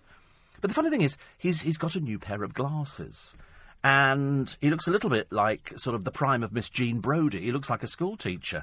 And I thought to myself, well, why don't you have your eyes lasered? Ruth's gone on about it for ages and ages. Perhaps they didn't ask you to do it. Perhaps you could do an advert too and start promoting something. So he keeps putting these glasses on, then he takes them off, then he puts them on, then he takes them off. Why not just leave them on?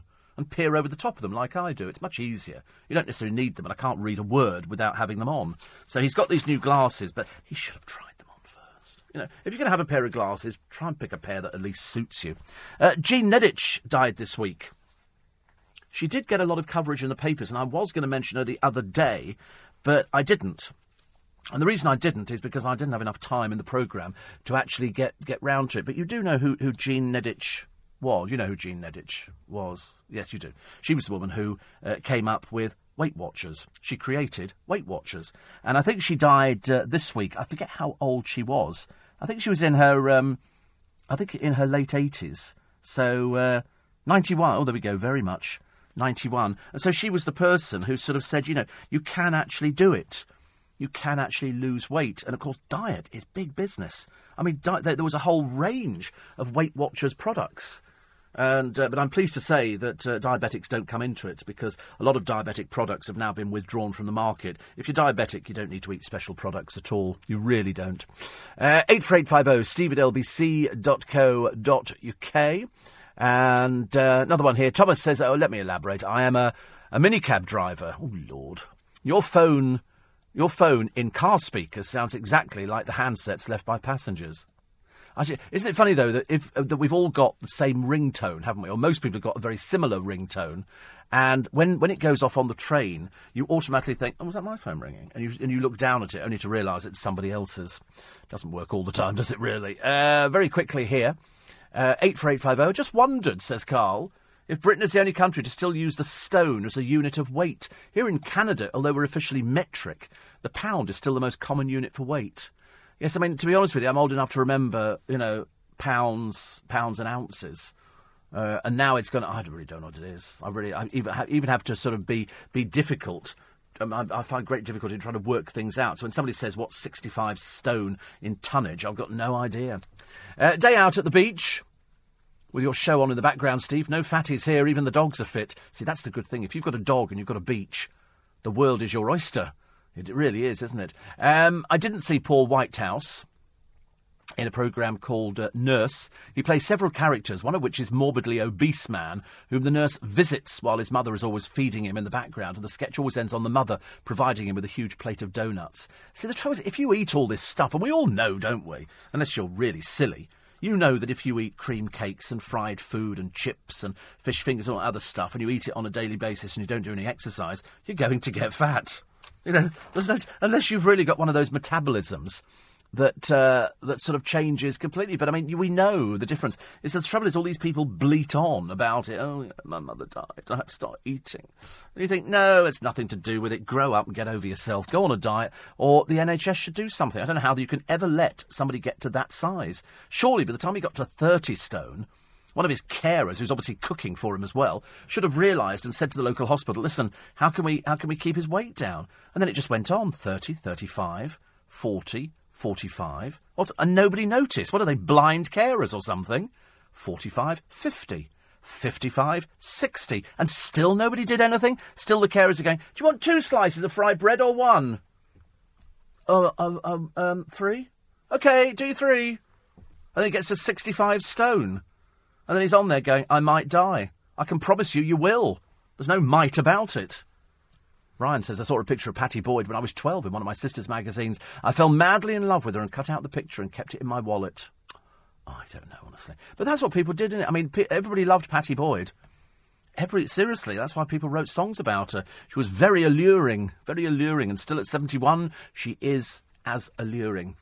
Uh, Steve, says Tom, my dad, who is seriously disabled, and has uh, had brain surgery, a brain injury, had over 200 Christmas DVDs and plays at least one each day in the afternoon. Mum says she can cope with the disability, the mood swings, the memory loss, but she does think the DVDs are grounds for divorce. you see, you're talking to somebody here who absolutely adores Christmas. Seriously, I can't help it. I'm just, I'm just a bit silly for Christmas. But I, I do. I have friends in the business who go, "No, you can't watch a Christmas film in summer." I go, "Of course you. That's the whole idea of it. You watch a Christmas film with the snow coming down, and you go, "Hope it snows this year." I can't subscribe to the. We've got to wait till December, and even then, they go, "Well, it's still a bit early for Satsumas." Shut up. Enjoy every bit of it. Goodness sake. Quick time check for you. Five thirty. Steve Allen on LBC. Morning, everybody. 29 minutes to 6. So uh, this weekend, uh, we've got In Conversation. It's as normal. Next weekend, because you're voting, aren't you? It will be different. So I'm not here on Friday morning, but I'm here on Saturday morning and Sunday morning. Next week, there is no In Conversation. No In Conversation next week, but there is an In Conversation this week. And it's the turn of the girls. Two of my favourite ladies. Both have been with me before. Uh, one of them, I think probably this is about the fourth time, but I just adore her coming in. The other one, I just, I've always liked both of them. I've never been disappointed. And um, the producer who actually put it out went, she's really lovely. But there again, he's he's a bit single and sad. And uh, and I said, no, she is lovely. I said, we, we disappointed. He said, no. He said, she's absolutely lovely. And then he started dribbling, so I kind of left him to one side. And uh, she is a ray of sunshine. She ended 2014 by being the first person to have ever got married inside Hampton Court. She's now pregnant with her first child. This is Katherine Jenkins, and I started by asking her about the ceremony. Yeah, I mean, I, I got married at the end of September um, to a, a lovely uh, New Yorker. So um, between us, we've got both sides of a pretty big family, so yes. just fitting the family in was we had to find a pretty large venue. But it was an amazing. How did you persuade day. them? Is it easy to get Hampton? It's not easy to get Hampton Court, is it? Well, we were the first people to get married there um, inside inside the state apartment. So um, oh. I think it was just more that we were just very lucky. They just recently got a license to start having weddings inside, and it just everything lined up and we were the first to be in there. But it's, I've sung there before. I've always thought it was an amazing venue. I'm a bit yeah. of a Tudor geek oh, as well, a secret Tudor geek. Oh, that me would, too. Oh, really? Me we'd too. have to share books. I live down, down the road. Well, I live very close as well. So, oh, do you? Uh, yes. Are we neighbours? we might be. I can't believe it. I'm, I'm, a member of Historic Royal Palaces. Right. So I go there. I've been. Have you been up on the roof? I have. Oh, I, you've done the roof I, as well. I have. Well, when I was singing there, they gave me a special tour. Oh. Um, and so I always thought I've always kind of been fascinated by it. And then I thought, well, especially, you know, for my family who've never been there, but can you imagine all the Americans that yes. came? They, oh, they love they it. kept calling it a castle. I was like, it's not a castle, it's a palace. It's a pa- certainly is. And she's the person to be in the palace. She loves anything Tudor. She needs to go to, where do we go to? Went to Nonsuch. That's where Henry VIII grew up. But uh, she's absolutely lovely. And she's talking about a concert which is being put on to uh, celebrate VE Day and it's going to be, I think it might be next week actually, a week after, and it's going to be at the Royal Albert Hall. Uh, it's a tie-in with our sister station, Classic FM. But she's she's lovely. She really she's absolutely charming. My second guest, no stranger to this studio. She's back this time with book number. We were trying to work it out actually. I think it's book number five. This is Fern Britton. And so when I talked to her, I asked her about her interviewing style. After all, what you see is what you get with this presenter. Yeah, well, that that's. I think that's the only way to do a good interview is to really talk to somebody and and enjoy meeting them, and then whatever they say is is them coming out with who they are. Yeah. that's the way to do it. Did you have any say in, in the guests on the programme? Yes, is this, are you talking about Fern Britton Meets? Yes. I've done seven years of it, and also yesterday I heard we're doing it again this year, so I'm so happy. And do they give you because on, on my programme they Mm. say right, who would you like to talk to out of this this list of people? I go yes, yes, yes, yes, yes. Maybe not. Uh, yes, yes, yes, yes, yes, and that's it. Do they do the same for you? Yes, absolutely. We get a whole list. We get a wish list from Right. God downwards. Yeah. God, the Queen, you know, all those people you want. Please. please. Um, and um, and then eventually we get down to the right four or maybe five, depending on how many weeks we're going to do it. And um, and then we're just lucky. And we, you know, who even sometimes I have thought to myself, oh, I don't really want to do. They've turned out to be the best. Yes. See, I found it. We had so much in common because we both do it for a living, and um, she interviewed Donny Osmond, and and I said to her, I interviewed Donny Osmond as well, and she said, "Isn't he just charming?" And I said, "Absolutely." I said, "But bearing in mind, he's been working in the business for ages, and I know there's lots of Donny fans who listen to this program, and every time he comes in." There's always a crowd of fans outside. Courtney will tell you this downstairs. He sees more of these celebrities coming in the building. And Donny is always charming, professional. I mean, just everything, really. So we had a lot to talk about. And she's, she's quite right. Sometimes you dread an interview. Not dread it because you think they're going to be difficult with you. It's just that you might not do them justice. You, you know, and the whole idea about interviewing people is to make sure that they have a nice experience. They're coming into our radio station. We want them to be happy to come in here because the happier they are and the more you relax them and put them at their ease, the better the interview. You know, I know that sometimes, yesterday I had a, a guest coming in who's a big star. He's, you know, he's seen around the world and he's, he's only 28 uh, Harington. He's, he's, he's going to be mega. I mean, he's big at the moment. And, you know, everybody who mentioned that he was coming in, they were going, oh, really? Oh, can I come in the studio? And I'm going, no, you can't. And, uh, and I said to him, you know, it's, it's a bit difficult to fit in all these interviews around promoting the film spooks. And he said, yeah. He said, but I'm okay. He said, I'm, I'm okay with it. I always insist, though, that I try and get the first interview. And luckily, with the, uh, the Fab Film Company that he's with, it worked out beautifully because I get the first interview. All his other ones will be a lot shorter. But you're always hoping for that for that really super duper interview, and you go because they'll then remember you next time round. And so when they say, "Would you like to do LBC?" Oh yeah, I had a nice time there, and that's how exactly it works with Fern. She sits down the same as we do. My my producer Beth will send me a list of suggested people.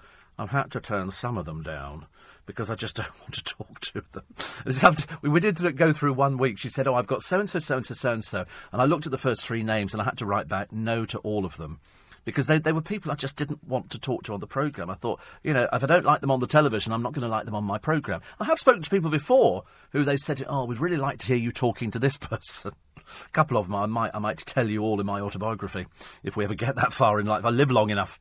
And uh, and she said we we start with this wish list, which is what we do, and then it goes through various processes, and then once you've agreed that yes you will do the interview with the person. And my boss always says to me, he said, "Oh, Steve," he said, "Who are you talking to?" Because he talks like that. We had this argument, uh, not argument, you know, that my impression of a person from up north apparently bears no resemblance to anybody from up north at all. And so James O'Brien said, "Go and do, go and do it." Oh, Steve. I said, no, I can't do it when somebody asks me. I said, but he'll say, oh, see, who are you doing today? And I'll tell him. And sometimes he'll go, oh, who's that? And I show him a picture. Oh, I know them. And so we did that yesterday. And, um, and so at least, at least we're okay with that one. But it goes through all of them. Then, of course, once you've agreed to do the thing, you've then got to fit them into the diary. And they've got to fit in at a time that is convenient for the studio because we have a choice of about one, two, three, four. I've got about six studios that I could probably use, but they get really busy with lots of other people. Yesterday they had Little Mix in, and because I was I was queuing up for a coffee downstairs. When I say queuing, I was hanging around for a coffee. I don't I don't like to be seen queuing. It looks a bit naff, I'm afraid. And um, and Dan, who's our uh, barista, he always writes a little something under my cup. So I've put, I put a stop to that straight away. I wrote to him yesterday saying, You won't be writing anything underneath my cup in future. And he wrote back, No, I won't. I thought that was good. We sorted that one out. Anyway, so I saw this sort of group in. I knew that they, they were a pop group because they were fairly short.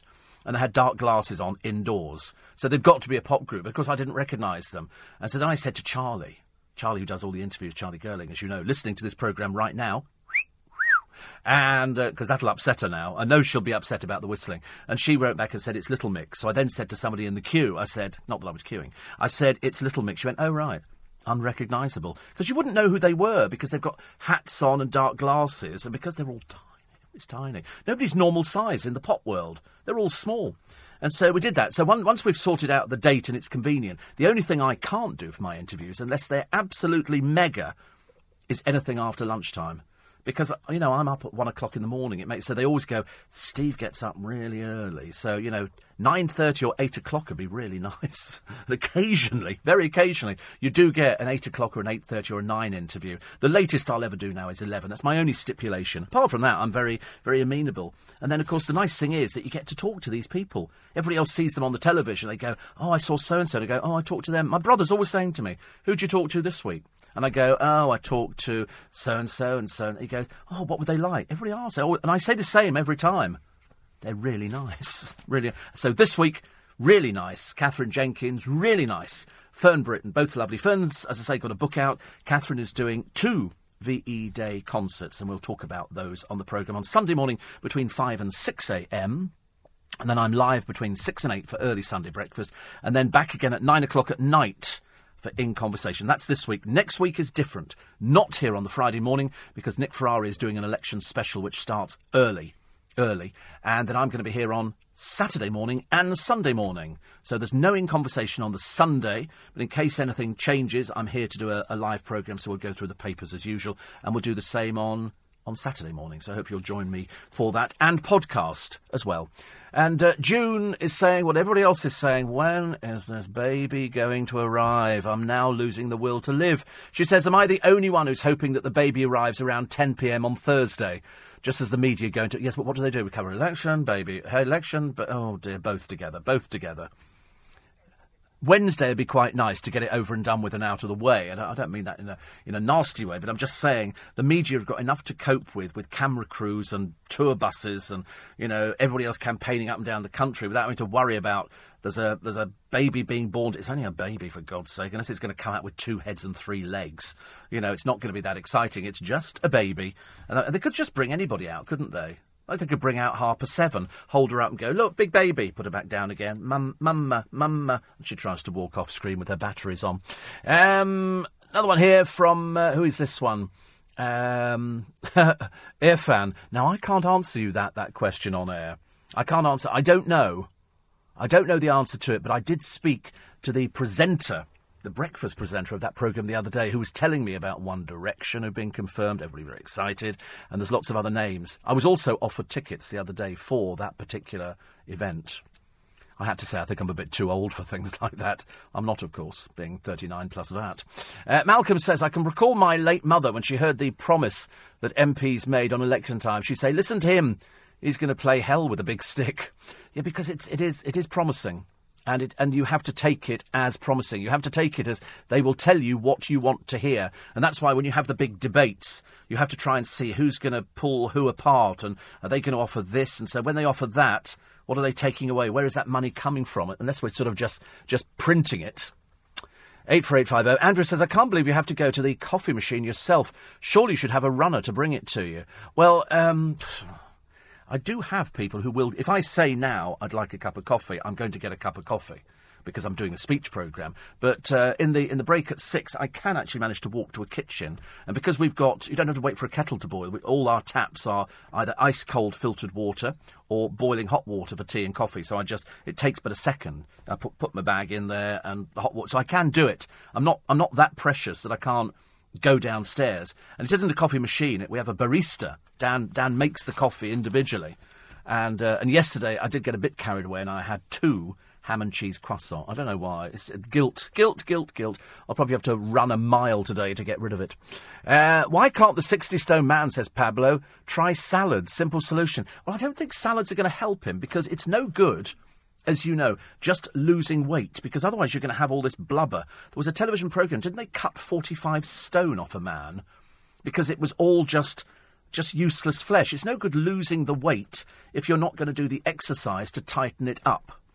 So you end up with even more blubber, except this time it just looks it looks like something's been washed up on a beach somewhere. So they have to cut it off. So this man with 65 stone of uh, of just useless flesh at the moment, it's all moving around. If he lost the weight, not necessarily by just eating salads, they'd have to cut it away. It's going to look like a patchwork quilt. You know, they're going to be sewing bits up here and sewing bits along there. But did you see the programme the other day on the television? Louis Theroux meets transgender children. One of them was about seven. Seven, and I got a bit confused because uh, when I was watching it, I didn't actually know which was which was a transgender. Were they male to female or female to male? I didn't. I didn't really know. I did see one man on there who was going female and had a girlfriend. It was all a bit confusing, um, but decided to keep his man bits but then have other bits onto. And then a man who did gender reassigning. And then they had a, um, a kid on there who can't have been any more than 12 who was talking about can't wait to, uh, to sort of get married and have children. And I'm thinking, but you're a boy. You're not, you know, I know you might have realigned, but you're never going to have children unless you adopt. You know, you're not physically capable of having children. And then they had another one of about seven, and Louis Theroux says, Do you know what you are? And, and this little kid of seven went, trans trans, and you think, and was happily putting on dresses. But then I think that comes down to parents, doesn't it? Is that why a lot of parents get panicky and go, start kicking a football around, you might make you butch? In which case, of course, it kind of defeats the object, you know, because uh, I can remember somebody close to me was given a shopping trolley for Christmas as a boy and turned out to be entirely heterosexual. So there you go. Quarter to six. Latest headlines, Lisa Allen on LBC. Morning, everybody. Steve Allen's early breakfast. It's 10 to 6. Spare a thought for a couple who make all the papers today. Uh, call Phil Spencer, not that one, and his partner Kate Slater. Uh, they lost their black lab uh, called Winston when they rang their local veterinary practice to see if anybody had seen him. Uh, to their horror, they were told that their 13 year old pet had been put to sleep without their permission uh, as the vet thought he had health problems and was distressed. Phil said he was put down like a piece of vermin. You don't put a dog down without attempting to find the owners. It's wrong. They should have kept him in overnight in a kennel, but that was too much trouble. He wasn't in any pain. She said every week, every weekend, we take him for a three mile walk.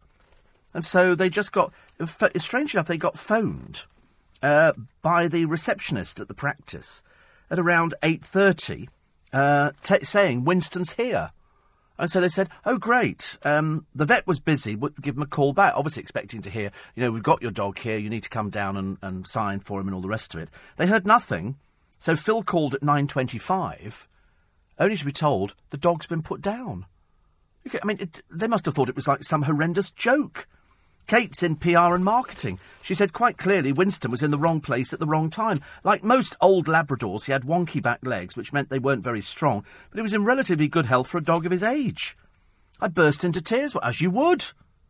When you found out he'd been put down, we were both distraught. And then, surprisingly, you know, the arrogance, the, uh, the partnership, which is Blythman and Partners veterinary practice, said they were unable to make a statement to a third party. The arrogance of these places.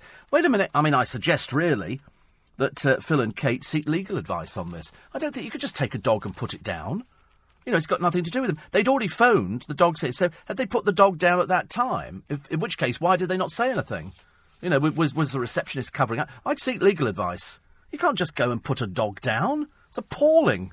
Absolutely appalling. And also, what's appalling? The dog must have wondered what on earth was going on. I feel immensely sorry for them, immensely. Uh, so, a happier story with a man called Ray Foley. Ray Foley is 79. He's obviously keeping young with gardening. Now, I've often been told that gardening is very therapeutic and keeps you young. He uh, lives in a block of former council flats. And what he had at one time was a weed filled garden. Not anymore.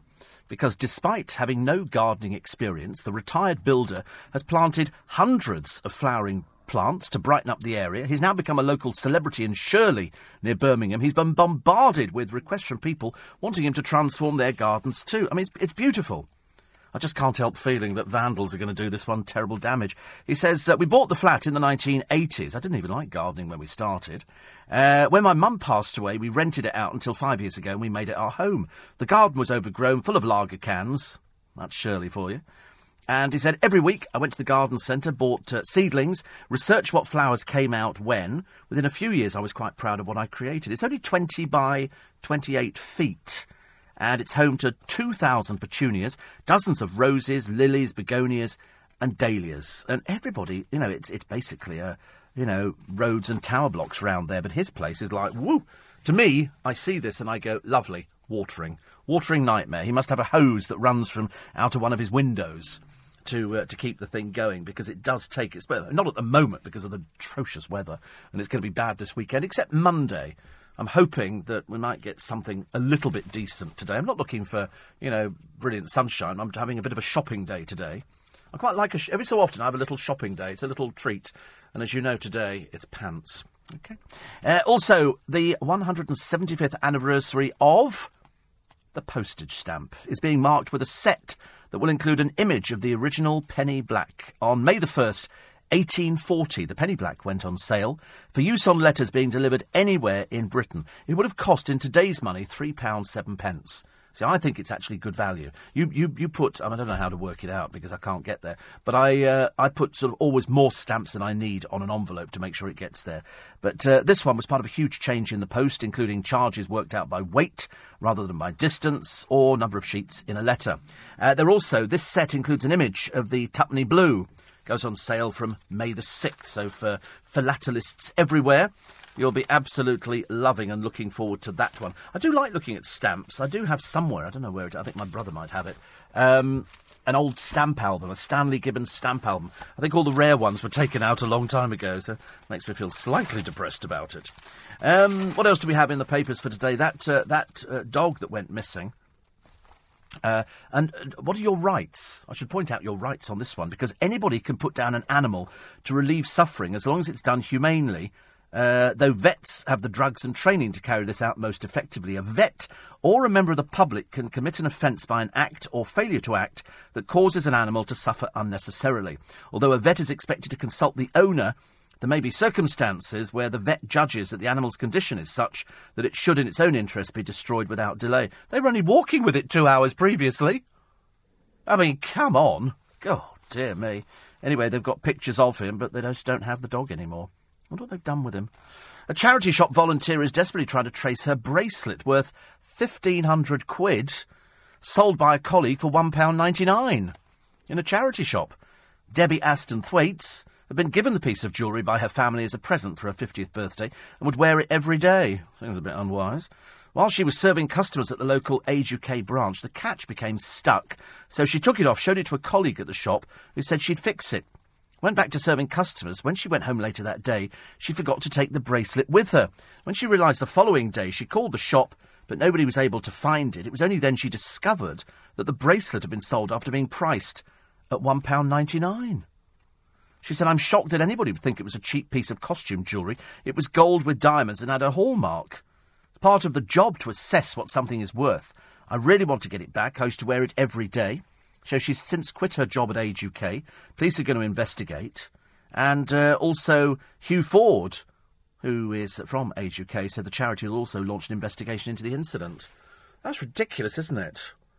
Mind you, I mean, how. Inside job. You know, me being the cynic that I am, I'm terrible to think. You know, somebody went, oh, look at this, it's just a cheap old bracelet. Mum, do you want to buy this cheap old bracelet? Give me one ninety nine. No idea who bought it. No idea. How would you like to live to a 100? No, I didn't think so. Not many people. Why would you want to live to 100? You know, unless you've got your health with you and uh, you've got your hair, so that's two things that I'm missing straight away. But if you want to, to live to 100, and you might not, uh, stop smoking, keep your cholesterol down, drink no more than four cups of coffee a day. I'll put it this way. I think I'm fairly safe in saying that the 65 stone man on the front of the papers is not going to be living to 100. I think we're going to be lucky to see 33. Researchers in Sweden that's quite good, Sweden. I think they eat a very healthy diet. I wouldn't want to live there. I've been to Sweden. I mean, it's very nice, but I just wouldn't. I've been to Norway as well, which is good. And uh, 42% of deaths after the age of 80 were attributed to heart disease. It's because nobody has the perfect lifestyle, do they? You know, you ask people, I, mean, I remember seeing people being interviewed at the age of 100, and they go, So what's the secret? Sorry? What's the. Se-? You have to ask them twice because they're generally they're, they're deaf as posts. What's the secret of living a long life? What? What's the secret of living a long life? A shot of whiskey a day. People swear by all sorts of things. You know, a nip of whiskey or, you know, one cigarette. A, one woman was one cigarette a week. And, uh, and I think she was over a hundred. But of course, you know, fatal for most people. Absolutely fatal. Uh, other stories. Terry Wogan apparently is going to host a new show at the age of 76. It's going to be. He's teaming up with a London taxi driver called Mason McQueen for Terry and Mason's food trip. Oh, not another food programme. God, blimey. If it's, it's either food, holiday homes, living abroad, or antique programmes, and I'm bored with all of them. But what else have we got? What else have we got? Um, Terry, he says, I've taken the high road. Sorry, I've taken the high road. The old, the old Wogan is in the old back of old Mason's taxi, forcing people seeing the sights and forcing down the occasional mouthful of food. He can't keep away from the limelight. Once you've been in it, you can't keep away from it. So at the age of 76, it's going to be broadcast uh, a little bit later this year, and it's uh, in a fearless pursuit of Epicurean excellence. Touch the old knee, the old Wogan's out on the road again. And so, uh, so that'll be quite interesting. I did laugh the other day. I had to laugh when I discovered that that poor old Lizzie uh, Lizzie Cundy is hosting a radio program. I did. I mean, seriously, I thought somebody must have lost the will to live, or they couldn't find anybody. So poor old Lizzie. Oh, dreadful pictures! Dreadful pictures.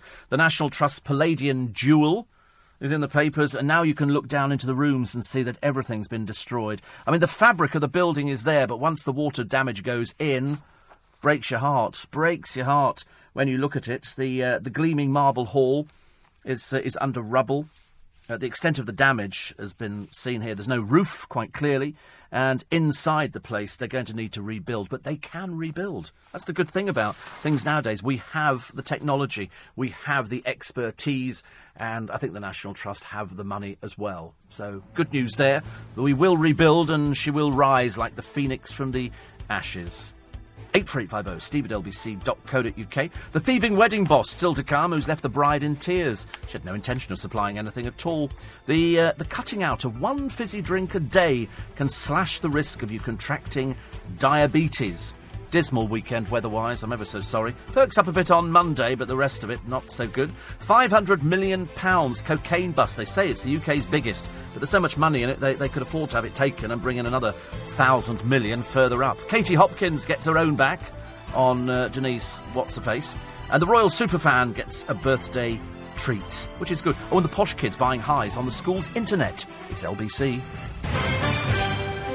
This is LBC, leading Britain's conversation with Steve Allen. Tweet at LBC. Text 84850. Steve Allen on LBC. Morning, everybody. Nice to have your company. It's Steve Allen's early breakfast. It's Friday. It's the weekend. It's um, it's just a it's just a, a great bank holiday weekend. But the weather's going to be absolutely dreadful, I'm afraid. So so try and get over the uh, the lack of excitement. They said by Monday it might not be too bad at all. Wendy in Farnborough went to uh, Clarendon House five weeks ago. The pictures in the papers break your heart today if you love anything about our history. Uh, being lonely makes you eat more. Doesn't really explain the 65 stone bloke on the front of the Sun newspaper this morning. He's Britain's fattest man, and then you read what he eats and you think, but he can't get up, so who's cooking it? It turns out the people paid to look after him are cooking it for him, so uh, perhaps they should be charged. And Katie Hopkins gets her own back. It was quite interesting. I'll tell you why a little bit later on how. I say later, it'll be within about 20 minutes of how she got her own back. Because she's now come to the conclusion, quite rightly so, that uh, people mention her in their in their interviews to try and get the interview published. Because that way it means that you know they go. So have you done anything interesting, Denise Wells? Not really. Oh wait a minute, I don't like Katie Hopkins. Oh right, let's do that one. So that's what they do. Uh, distracted drivers are in the paper today, blamed for thousands of deaths because they reckon it's the high tech car dashboard because they sing, they dance, they do everything now, don't they? So you've got the sat nav. You've probably got the internet. Uh, there's also apps, and you could switch between them, and then you've got your phone plugged in. And then if you've got the back of the car, there's probably DVDs as well. So there's all these distractions which you have in the car. Luckily, in my car, I don't have that many distractions. I know roughly where I'm going. Occasionally, if I, if I need to use the, uh, the sat nav, then I, I use it quite discreetly. But I don't have all this high tech stuff. I've been in some cars, and it's got screens that pop up and everything else. I don't have anything like that at all. Um, one of Labour's youngest election candidates could be jailed. He's been operating a ticket fraud. Rather, why do these people assume that they're not going to be caught? Because nine out of ten times they are caught. They really are. They, they obviously think that we don't have CCTV or we don't have anything that, that, that can track these people. And the answer is we do. And they do. And they find them very quickly. Uh, Peter says you've been talking about these obese people. Very well, they're not just very obese; these are clinically obese. I see their apologists are trying to normalise obesity, and I think they're gaining ground. Look at the campaign to have the Protein World ad about being beach ready banned. Waiting outside my local Tesco recently, I reckon four out of five people were overweight, often with pushchairs containing a plump child. Many lighting up at the same time, says Peter. Yes, I know. It's the smoking, isn't it? You see them down the road. You see the women, you know, who are clinically obese, some of them would be, with a cigarette on, with a with, with a sort of a pram and a kiddie in it, and they're on the telephone. It really is. It's it's slightly worrying. Slightly worrying. Uh, Britain's fattest woman rescued from her flat. This is the one that we did yesterday on the programme. Uh, there's a picture of her smiling. I don't know why. Nothing nothing to be smiling about here when you're clinically obese. Uh, she's 37 stone. Took seven hours to get her out of her house. She hasn't worked, never worked, and we're actually paying for this obesity. And so um, her French doors were removed. I mean, it went on for ages. At 10 o'clock, first police officers and an ambulance arrive. Uh, no, sorry, 9 o'clock, three nurses and a paramedic. And uh, then the fire officer assessed the exit route. Then at 10 o'clock, the ambulance arrived. Then at, um, when was this one? At 11.30, two fire engines pull up, followed by a mobile crane. Uh, at 12 noon, three police cars arrive, joined by another four. So that's seven police cars. What for? At 2.30, the critical care medical team arrive. Then a second more powerful crane arrives because they couldn't get her out with the first one. And then at 4 o'clock, she's lifted out and put in an ambulance. Wouldn't it not be easier just to treat her at home? They reckon it's cost a small fortune, this. I can't work out why seven police officers are there. And they put sort of all these um, screens around the back of the ambulance. What for? She's not a celebrity. It's not a, it's not a, fo- it's not an okay shoot. She's just a very, very fat person because she eats a lot of food. She orders, but she's known as the Princess Takeaway. That's what they call her. Princess Takeaway. That's what she's known as. And so, apparently, she's now developed a severe infection. Of course she has. She doesn't do anything. Doesn't get out of bed. Doesn't do any exercise. Just sits there ordering takeaways, and the takeaway people deliver. How stupid are they? And, you know, if I, they go, Who, who's it for?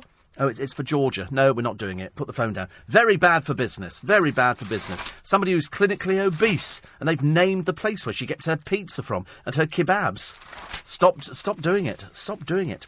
There's lots of text speak as well on phones. I don't do text speak. Do you know what, what dead out means? Dead out. I've never heard of dead out. Dead out mean anything to you? That means rubbish or tired. LMK, if you put that on a text, LMK let me know. So I know we're all over the age of 25 in here. That's the trouble, you see. It's a bit difficult to try and understand these things. Uh, NSFW. Not su- not safe for work. Not suitable. That's quite good. Well done on that one. Thirsty. uh, no, but looking for attention. I don't, don't understand that at all. Um, oh, you like this one? I see why am I. I see why am I. No, in case you missed it. Why would you ever want to type that? FOMO, F O M O, FOMO, fear of missing out. These kids must be on drugs or something. I've never really like it. Uh, fleek. Oh, you're like fleek. You're fleek, which means you're looking good. Fleek. No, you've never heard that, have you, Clive? No. Uh, and uh, and Bay, B A E. Sorry. It's Clive My Bay. Oh, do you know what bay means? Oh, right. It means a term of affection. Oh, right. Ah, right. I wouldn't have known any of these. I just sort of type in the word, you know. No, bay doesn't make any sense to me. It's probably rude or something like that. It's be- best that we don't do it, I should imagine. Not on this programme, anyway. You can do it on James O'Brien's programme because he does things like that. He likes White D. Uh, front pages of the papers we will come round to very, very shortly, and uh, we'll do those ones.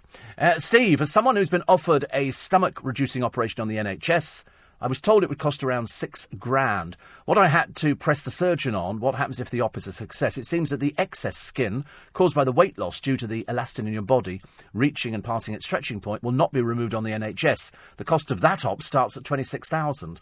Oh, well, we're not going to do that. I'm not spending 26,000 on him. He'll just have to be fat for the rest of his life, however short it may be. Uh, Jackie and Paddock Wood is up this morning, which is good news because it's the bank holiday weekend. I don't think anybody should, should be staying in bed at all. I think you should be getting up, making the use of, um, of every minute today, especially as you're going to be sort of dodging the showers. It's quite nice. Uh, apparently, BAE stands before stands for be- before anyone else. Before anyone else. I don't know why you'd ever use that. I mean, I don't know. I suppose, do you love me before anybody? Uh, should have been instead of anybody else, something like that. Apparently, it's a term of affection, but I mean, I don't understand it. I'm just amazed at the kids who sort of are so, you know, so sort of fast with their fingers. I'm constantly making spelling mistakes. Constantly making spelling mistakes. I can't help it. It's not that I can't spell because I've got the, the spell check thing on there.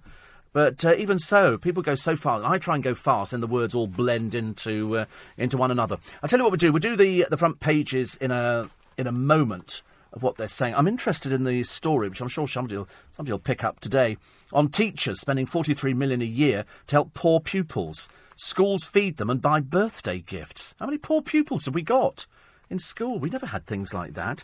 And apparently, teachers say they are being forced to parent poor pupils by washing their clothes, combing out nits, and buying birthday pre- combing out nits. I mean, years ago, many of you will remember the nit nurse at school, but washing their clothes? What on earth is going on here? In some cases, youngsters are so deprived that teachers have to buy them cards and presents to ensure somebody marks their birthday. Well, where is this? I've never heard of that before. I mean, I always thought it was a bit bad that you do get some schools uh, where, the, where the pupils have an inability to wear the school uniform. And so they go to school wearing what they wear to go, whereas we had play clothes and school clothes. See, that's marked me down, isn't it, as somebody who's over 29, which I find deeply disturbing. Let's have a quick check on the news headlines. shall we? Allen on LBC. Morning, everybody. Six twenty. We had a great, uh, great deal of fun yesterday, trying to learn a song from the internet. It's an old song. We've talked about it before on the program. It's called the Ding Dong Song, but it's the uh, the one by Tsai Chin. Uh, who apparently was a, a Chinese actress, but living here. That's not her real name. She has another name as well. It's a very old song, and it's uh, we were we were singing it in the office. I was singing it to Michael, James O'Brien's producer, and he's now got so obsessed with this song. It sort of goes roughly along the lines of I hear my heart go ding dong, eat down inside my heart. Each time you say love me. And it's so, so it goes like this. But it's actually really catchy. The English words were done by Lionel Bart, apparently. And he says that he's, he's going to teach his Welsh friend, Luke, the Ding Dong song. He said, What should I give him, English or Mandarin? I think you should do English first of all. If he's Welsh, he'll struggle with Mandarin. Um, so, all of that. Uh, very quickly as well, fantastic uh, review. First one, actually, for Alan Tomkins Stars and Wars, the film memories and photographs of Alan. And uh, his, uh, he spans six decades. Actually, and his book uh, got a great review. Great review. And it goes behind the scenes. Lots of photographs from Star Wars and all the other things. Lawrence of Arabia, uh, Space Odyssey, Battle of Britain. One of my favourites. Love the music. Robin Hood, Prince of Thieves, JFK, Saving Private Ryan. The list goes on. So the book is called The Film, Memoirs and Photographs of Alan Tomkins. And he always tends to wake up and hear the review on this programme. Uh, the final bit we have to do is the front pages of the papers. But before I do that, I will tell you that the National Animal Trust on the A41 south of Costco, Watford, and three miles north of Edgware have their open day on Bank Holiday Monday. Lots to do and eat, fun dog show, cheap dog accessories. So Jones says people can come and support us. Good. We always like to mention a charity for, for animals. We seem to spend most of our time looking at dreadful stories about animals, but there are nice stories as well. I'm sure they'll have a fun-filled day, and I hope the weather is kind for you. Front pages of the papers. Here we go. This is what you're going to be reading about today. The Sun have got this Britain's fattest man. Uh, we haven't had to airlift him out of anywhere as yet, but I'm sure it's only imminent. And they just, uh, you know, given as much food as four men, and quite clearly the carers are cooking it for him because he can't he can't get out of bed by himself, and uh, you're paying for it. You're paying for 10,000 calories a day. Uh, the takeout princess, she's eating God knows how much. Local Hayley Williams of Georgia Davis, called the takeaway princess, nothing clever about it, nothing clever, says they watch as 18 inch pizzas uh, are delivered. She also gets McDonald's brought round. She's one of the best customers of the Turkish kebab and pizza in Aberdare. Keris Collins, who takes the order, says Georgia's regular meal is 19 quid, which is a lot for one person. And why are you sending it to her then? Why are you sending it to her? Ridiculous. What what this bloke eats though is just it, it just makes you feel physically ill. The reason he started eating apparently again uh, is because his mum died. I think he's obviously convinced himself that that's that's what it is. Uh, Judy Finnegan, who really looked quite worrying on Loose Women the other day. Other something's happened to her. She's seemed to have aged dramatically. Uh, was talking about her left ankle while trudging around Gatwick. It sort of gives her pain because um, uh, she can't keep up with, with Richard. So he obviously moves a little bit faster. Uh, former head of the armed forces, yesterday quizzed by police investigating an alleged VIP paedophile network. This is a man who, I believe, some years ago, I believe some years ago, uh, punched Greville Janner. And I can't remember if it was in the Commons, and I can't remember what it was over at all. Uh, also, the record haul of cocaine, £500 million worth, found in a tug intercepted off the British coast. Well, there must have been inside information on this one. But as I've said before, £500 million is nothing. The, these these drug people can afford to lose five hundred million pounds because they just bring it in further up. So you have five hundred million pounds confiscated here, and they go, "That's amazing." No, they're bringing in three hundred million up there and two hundred million over there because they're all they're all taken up with it. They, there's that much money in it. Katie Hopkins talks about the dull and the dreary. Who need her? People who mention her in interviews. She said, "If your story is that dull and you need to borrow my name to make someone read it, go right ahead." But the next time you moan because my face seems to be everywhere, remember it's the fault of the dullards who needed a leg up to be heard. And of course, that is aimed primarily at uh, Denise Welch, a tragic story about Denise in the papers, but she had to put Katie Hopkins in there. And she says, Listen, you're the ones complaining I'm everywhere, but you're the one mentioning me all the time. Of course, quite right. Uh, Denise, who uh, does not appear on Loose Women anymore. Uh, the Metro today uh, your weekend television. Mine is going to be Christmas films. Uh, the teachers who spend all this money to help poor pupils, well, out of their own pocket. Can't believe it, can you, really? And uh, the Daily Express. British documents should only be in English, insist UKIP. Uh, Alzheimer's drug can defeat it. And, uh, and the Queen, smiling, looking happy and moving at 89, although the front page of The Sun is a man of 32 who can't move. David Beckham, He's going on his uh, his sort of little 40th birthday holiday, which is great.